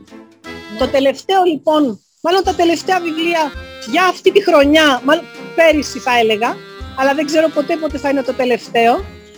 Υπάρχει η ιστορία του Αγίου Βλασίου, είναι η ιστορία ενός μεγάλου γιατρού, ενός μεγάλου Αγίου, και την αφιέρωσα στο μοναστήρι Τρικάλων στην Κορινθία, γιατί εκεί γίνονται συγκλονιστικά θαύματα, εκεί είναι ο Άγιος μας, ο Άγιος Βλάσης, και το βιβλίο έχει γίνει και αυτό δωρεά, όπως έχει γίνει η Μυρτώ, έχει γίνει και αυτό δωρεά, υπάρχει στο μοναστήρι, όποιος θέλει μπορεί να το αγοράζει, γιατί βοηθάω έτσι τους ανθρώπους, τις μοναχές, αλλά και τα παιδιά, τα ορφανοτροφία που ίδιες βοηθάνε.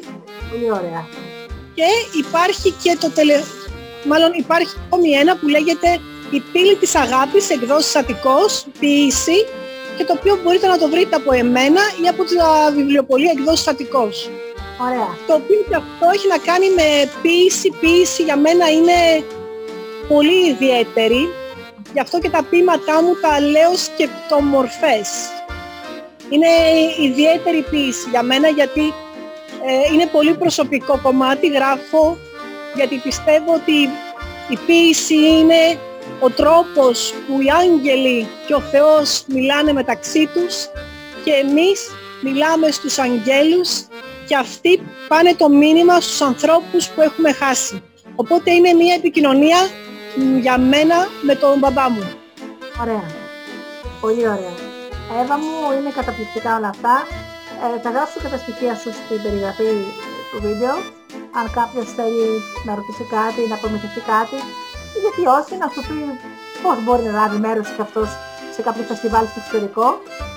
Έτσι, είσαι ανοιχτός άνθρωπος, το λέω σε όλους, βοηθάς όλο τον κόσμο, και θα ήθελα πριν κλείσουμε αυτή την ωραία συνέντευξη, γιατί θα συνοδεύσει τα παραμύθια στη συνέντευξη, θέλω να μας πεις μια φράση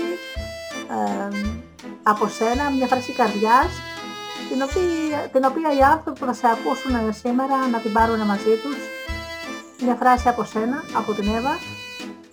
Η φράση που λέω εδώ και πολλά χρόνια πλέον, 3-4 χρόνια, είναι «Η ποίηση ενώνει τους ανθρώπους και η έμπνευση δεν έχει σύνορα». Σωστά. Δεν έχει σύνορα η έμπνευση. Πολύ. Το άλλο που θέλω είναι ότι θα ήθελα να κάνω 2 βιβλία δώρο. Θα ήθελα να κάνω για τους αναγνώστες σου, τους ακροατές σου, 2 βιβλία δώρο. Εσύ θα μου πεις, το ένα θα είναι η Πύλη της Αγάπης. Ωραία. Και το άλλο θα είναι του Αγίου Βλασίου. Το Αγίου Βλασίου είναι μια ιστορία για παιδιά. Δηλαδή θα ανακαλύψουν τα θαύματα του Αγίου Βλασίου και γενικώς ό,τι πέρασε μέχρι να έρθει το τέλος. Εάν κάποιο παιδί, γιατί βλέπω ότι και τα παιδιά γράφουν ποίηση, τους αρέσουν τα ποίηματα, μπορεί να διαβάσει και την Πύλη της Αγάπης. Είναι ποίηματα αγάπης και λίγο αυτογνωσίας θα έλεγα, αλλά διαβάζονται, είναι βατά, διαβάζονται εύκολα γιατί χρησιμοποιώ την ελληνική δημοτική απλή γλώσσα. Δεν παίζω με τη γλώσσα, δεν κρύβω μηνύματα, δεν θα ψάχνεις να βρεις τι είπε ο ποιητής. Είναι πολύ απλή, πιστεύω στην απλότητα, πιστεύω στην ομορφιά της απλής της δημοτικής μας γλώσσας.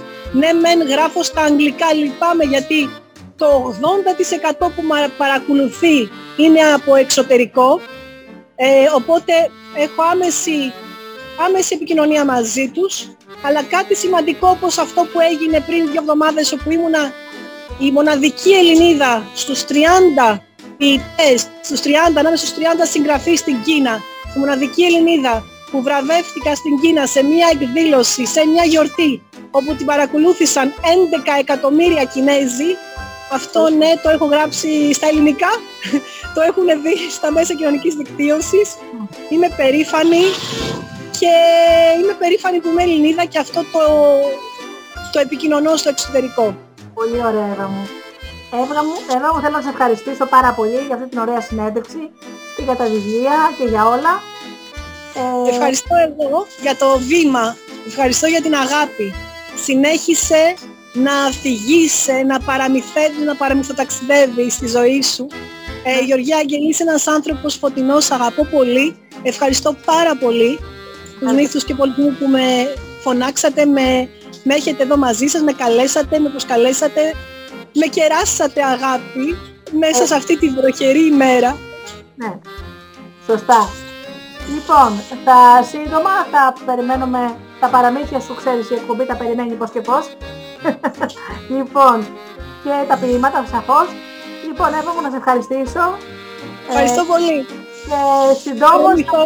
Καληνύχτες σε όλους. Να γελάτε και να γράφετε. Είναι θεραπεία το γράψιμο. Να γράφετε. Ευχαριστώ πολύ. Γεια σου. Ευχαριστώ Γιώργια μου. Γεια.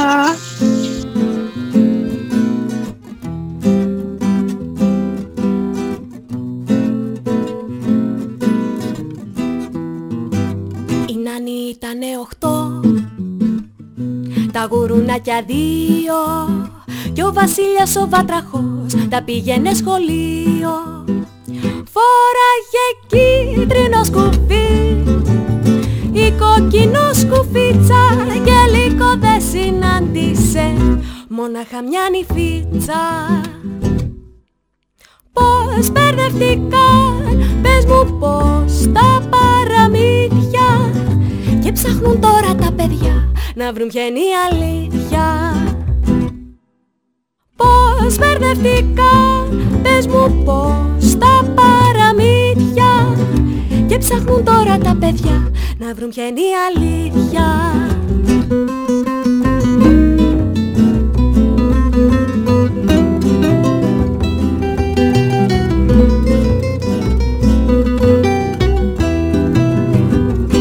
Και ο Πινόκιο με τη μικρή Γοργόνα και ζουνε σε διόροφο κοντά στο Μαραδόνα.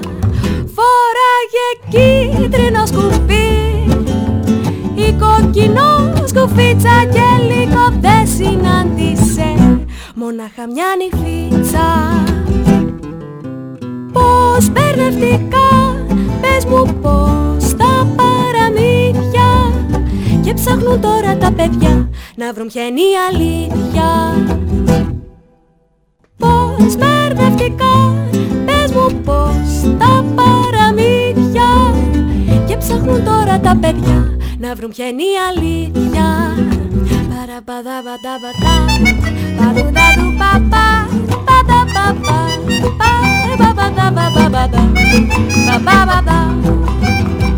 Φοράγε κίτρινο σκουφί ή κοκκινό σκουφίτσα και λύκο δε συνάντησε, μονάχα μια νηφίτσα.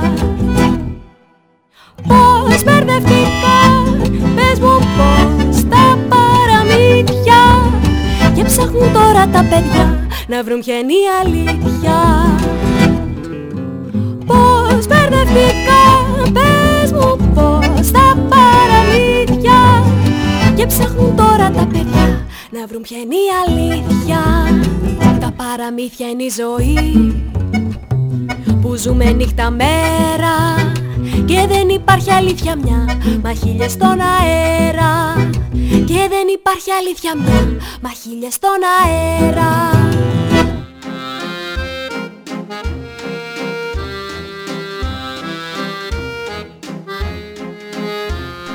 Λοιπόν, υπέροχη η Εύα μας.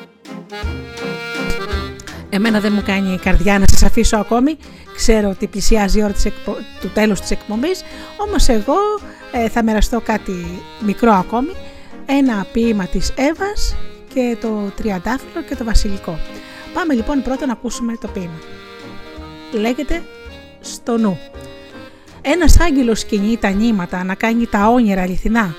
Όταν εσύ την ιδέα ετοιμάζεις, συλλογή σου ελευθερία, συλλογή σου αγαπημένα. Στο νου, όταν η ιδέα γεννιέται, δεν είναι εφταμινήτικο ούτε παιδί 9 μηνών. Την ιδέα να την στολίσεις με αγάπη, με λουλούδια, να την μοιραστείς. Όσο όμορφη κι αν είναι, τόσο μακριά θα φτάσει.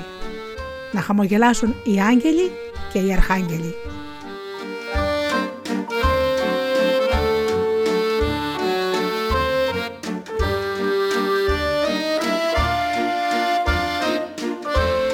Υπέροχο το πούδημα της, έτσι. Πάμε λοιπόν να πω και το τελευταίο παραμύθι, να σας βάλω και ένα τραγουδάκι και να σας αποχαιρετήσω γλυκά γλυκά. Το Τριαντάφυλλο και Βασιλικός. Ουφ, επιτέλους ξημέρωσε, είπε ο Βασιλικός και τίναξε τα μικρά του φύλλα ώστε να απλωθούν προς τον ήλιο. Σιγά καλέ, μην σπρώχνεις, αναφώνησε το Τριαντάφυλλο, αφού βλέπεις ότι έχω ήδη απλώσει τα φυλαράκια μου να λιαστούν από τον ήλιο. Για να λιαστούν, να πας αλλού. Χαχα, πού να πάω, καλή μου τριανταφυλλιά, απάντησε ο Βασιλικός. Μια γλάστρα είναι όλοι και όλοι. Όπως βλέπεις, το σπίτι μας δεν είναι παρτέρι διόροφο, ούτε έχει δίπλες και γυριστές θήκες. Είναι μια απλή στρογγυλή πλαστική γλάστρα και καλά θα κάνεις να μαζέψεις λίγο τα φύλλα σου, αλλά και τα κάθια σου, και φύλαξέ τα για κανένα πολύ. Αχ, δεν μπορεί να κάνει κανένας ηλιοθεραπεία του ήσυχα και ανέμελα. Αμάν πια, όπου και να πάω σε αυτή τη γλάστρα, όλο πάνω σου πέφτω. Είμαι με παράπονο η τριανταφυλλιά. Είπα να συγκατοικήσουμε μια και σε έφερε ο άνεμος και ρίζωσες εσύ κατά τύχη βαθιά στο χώμα, αλλά δεν θέλω και πολλά πολλά μαζί σου.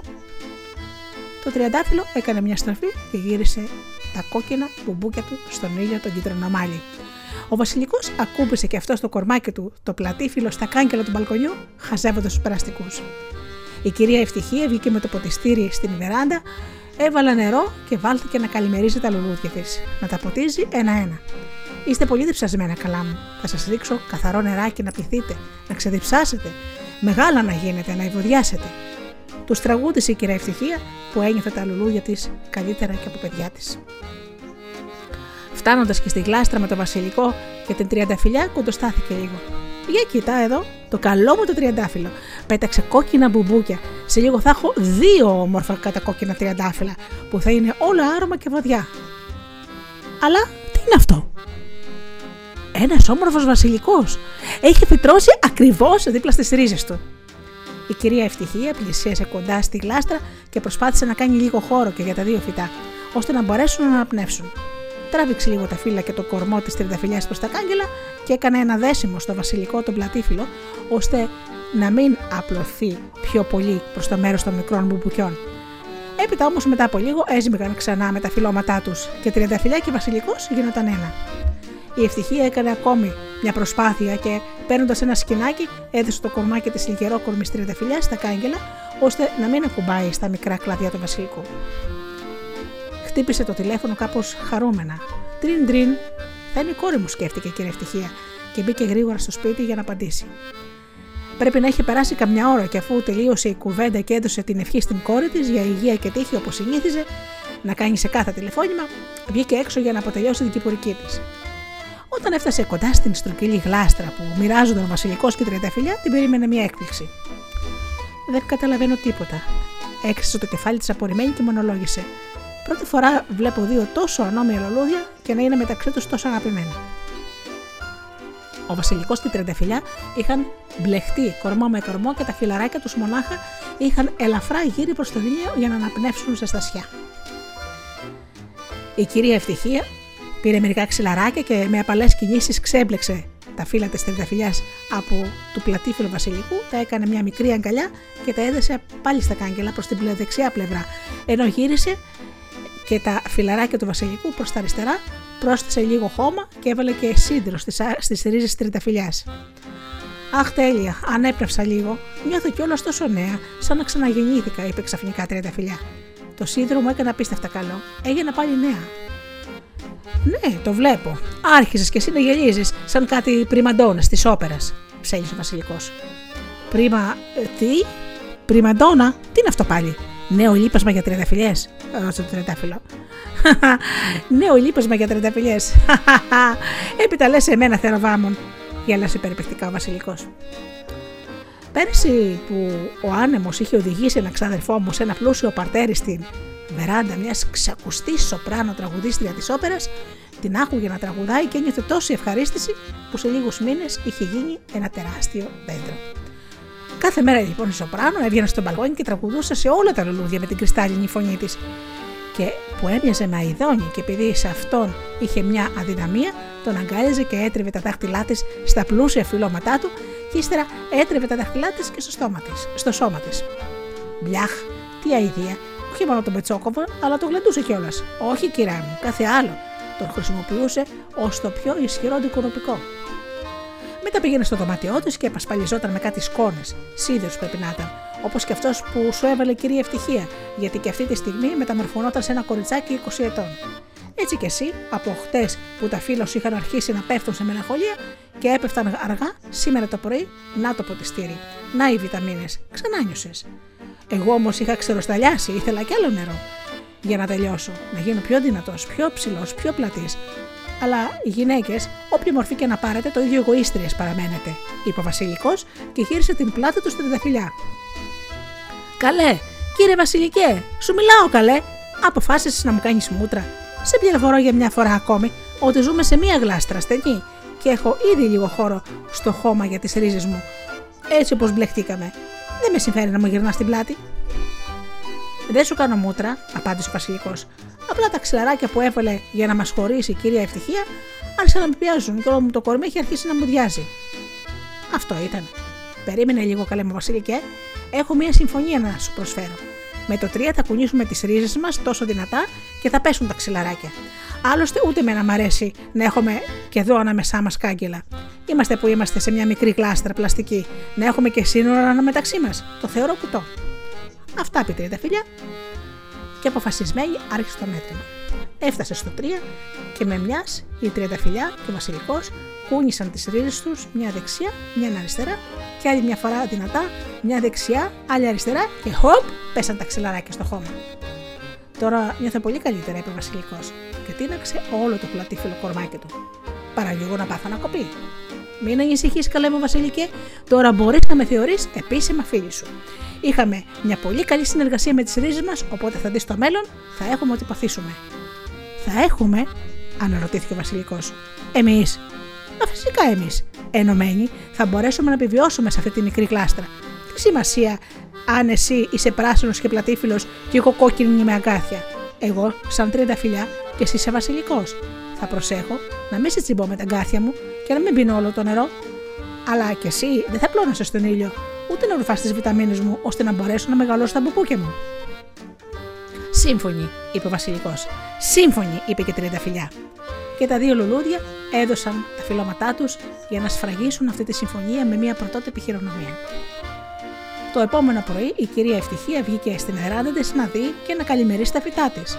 Έκαναν μικρό γύρο, θαυμάζοντας την Αλεξανδριάνα της, το Γιασεμί της, τα γαρίφαλά της και τις ορτασίες της, και φτάνοντας στη μεγάλη πλαστική γλάστρα την περίμενε μια έκπληξη.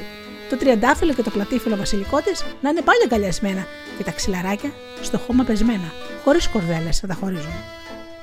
Ίσως αυτή να είναι η επιθυμία τους, ίσως αυτή να είναι η αληθινή αγάπη, σκέφτηκε η κυρία Ευτυχία.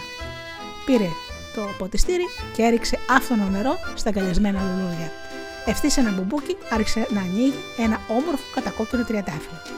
Ξεπετάχτηκε ο βασιλικός, έστειλε το αρωμά του στον αέρα και η κυρία Ευτυχία χαμογέλασε με αγαλίαση. Τι ωραία που είναι να σου λένε ευχαριστώ.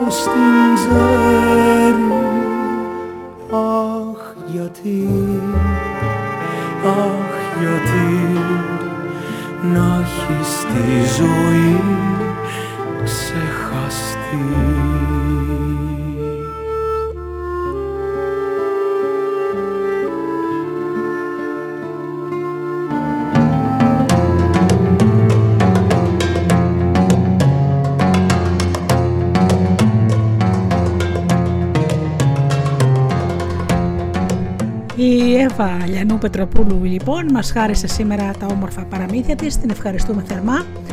Ευχαριστώ όλους εσάς, την εκπομπή την άκουσαν 11.000 ακροατές. Αυτό το όμορφο αλλά κάπως συνεφιασμένο πρωινό του Φλεβάρι. Φίλοι μου, ευχαριστώ θερμά, σας υπόσχομαι ακόμα ωραιότερα παραμύθια και ακόμα ωραιότερες εκπομπές. Εύχομαι με όλη μου την καρδιά να περνάτε καλά, να είστε καλά και αγαπήστε τον άνθρωπο που βλέπετε κάθε μέρα στο καθρέφτη. Καλό σας απόγευμα.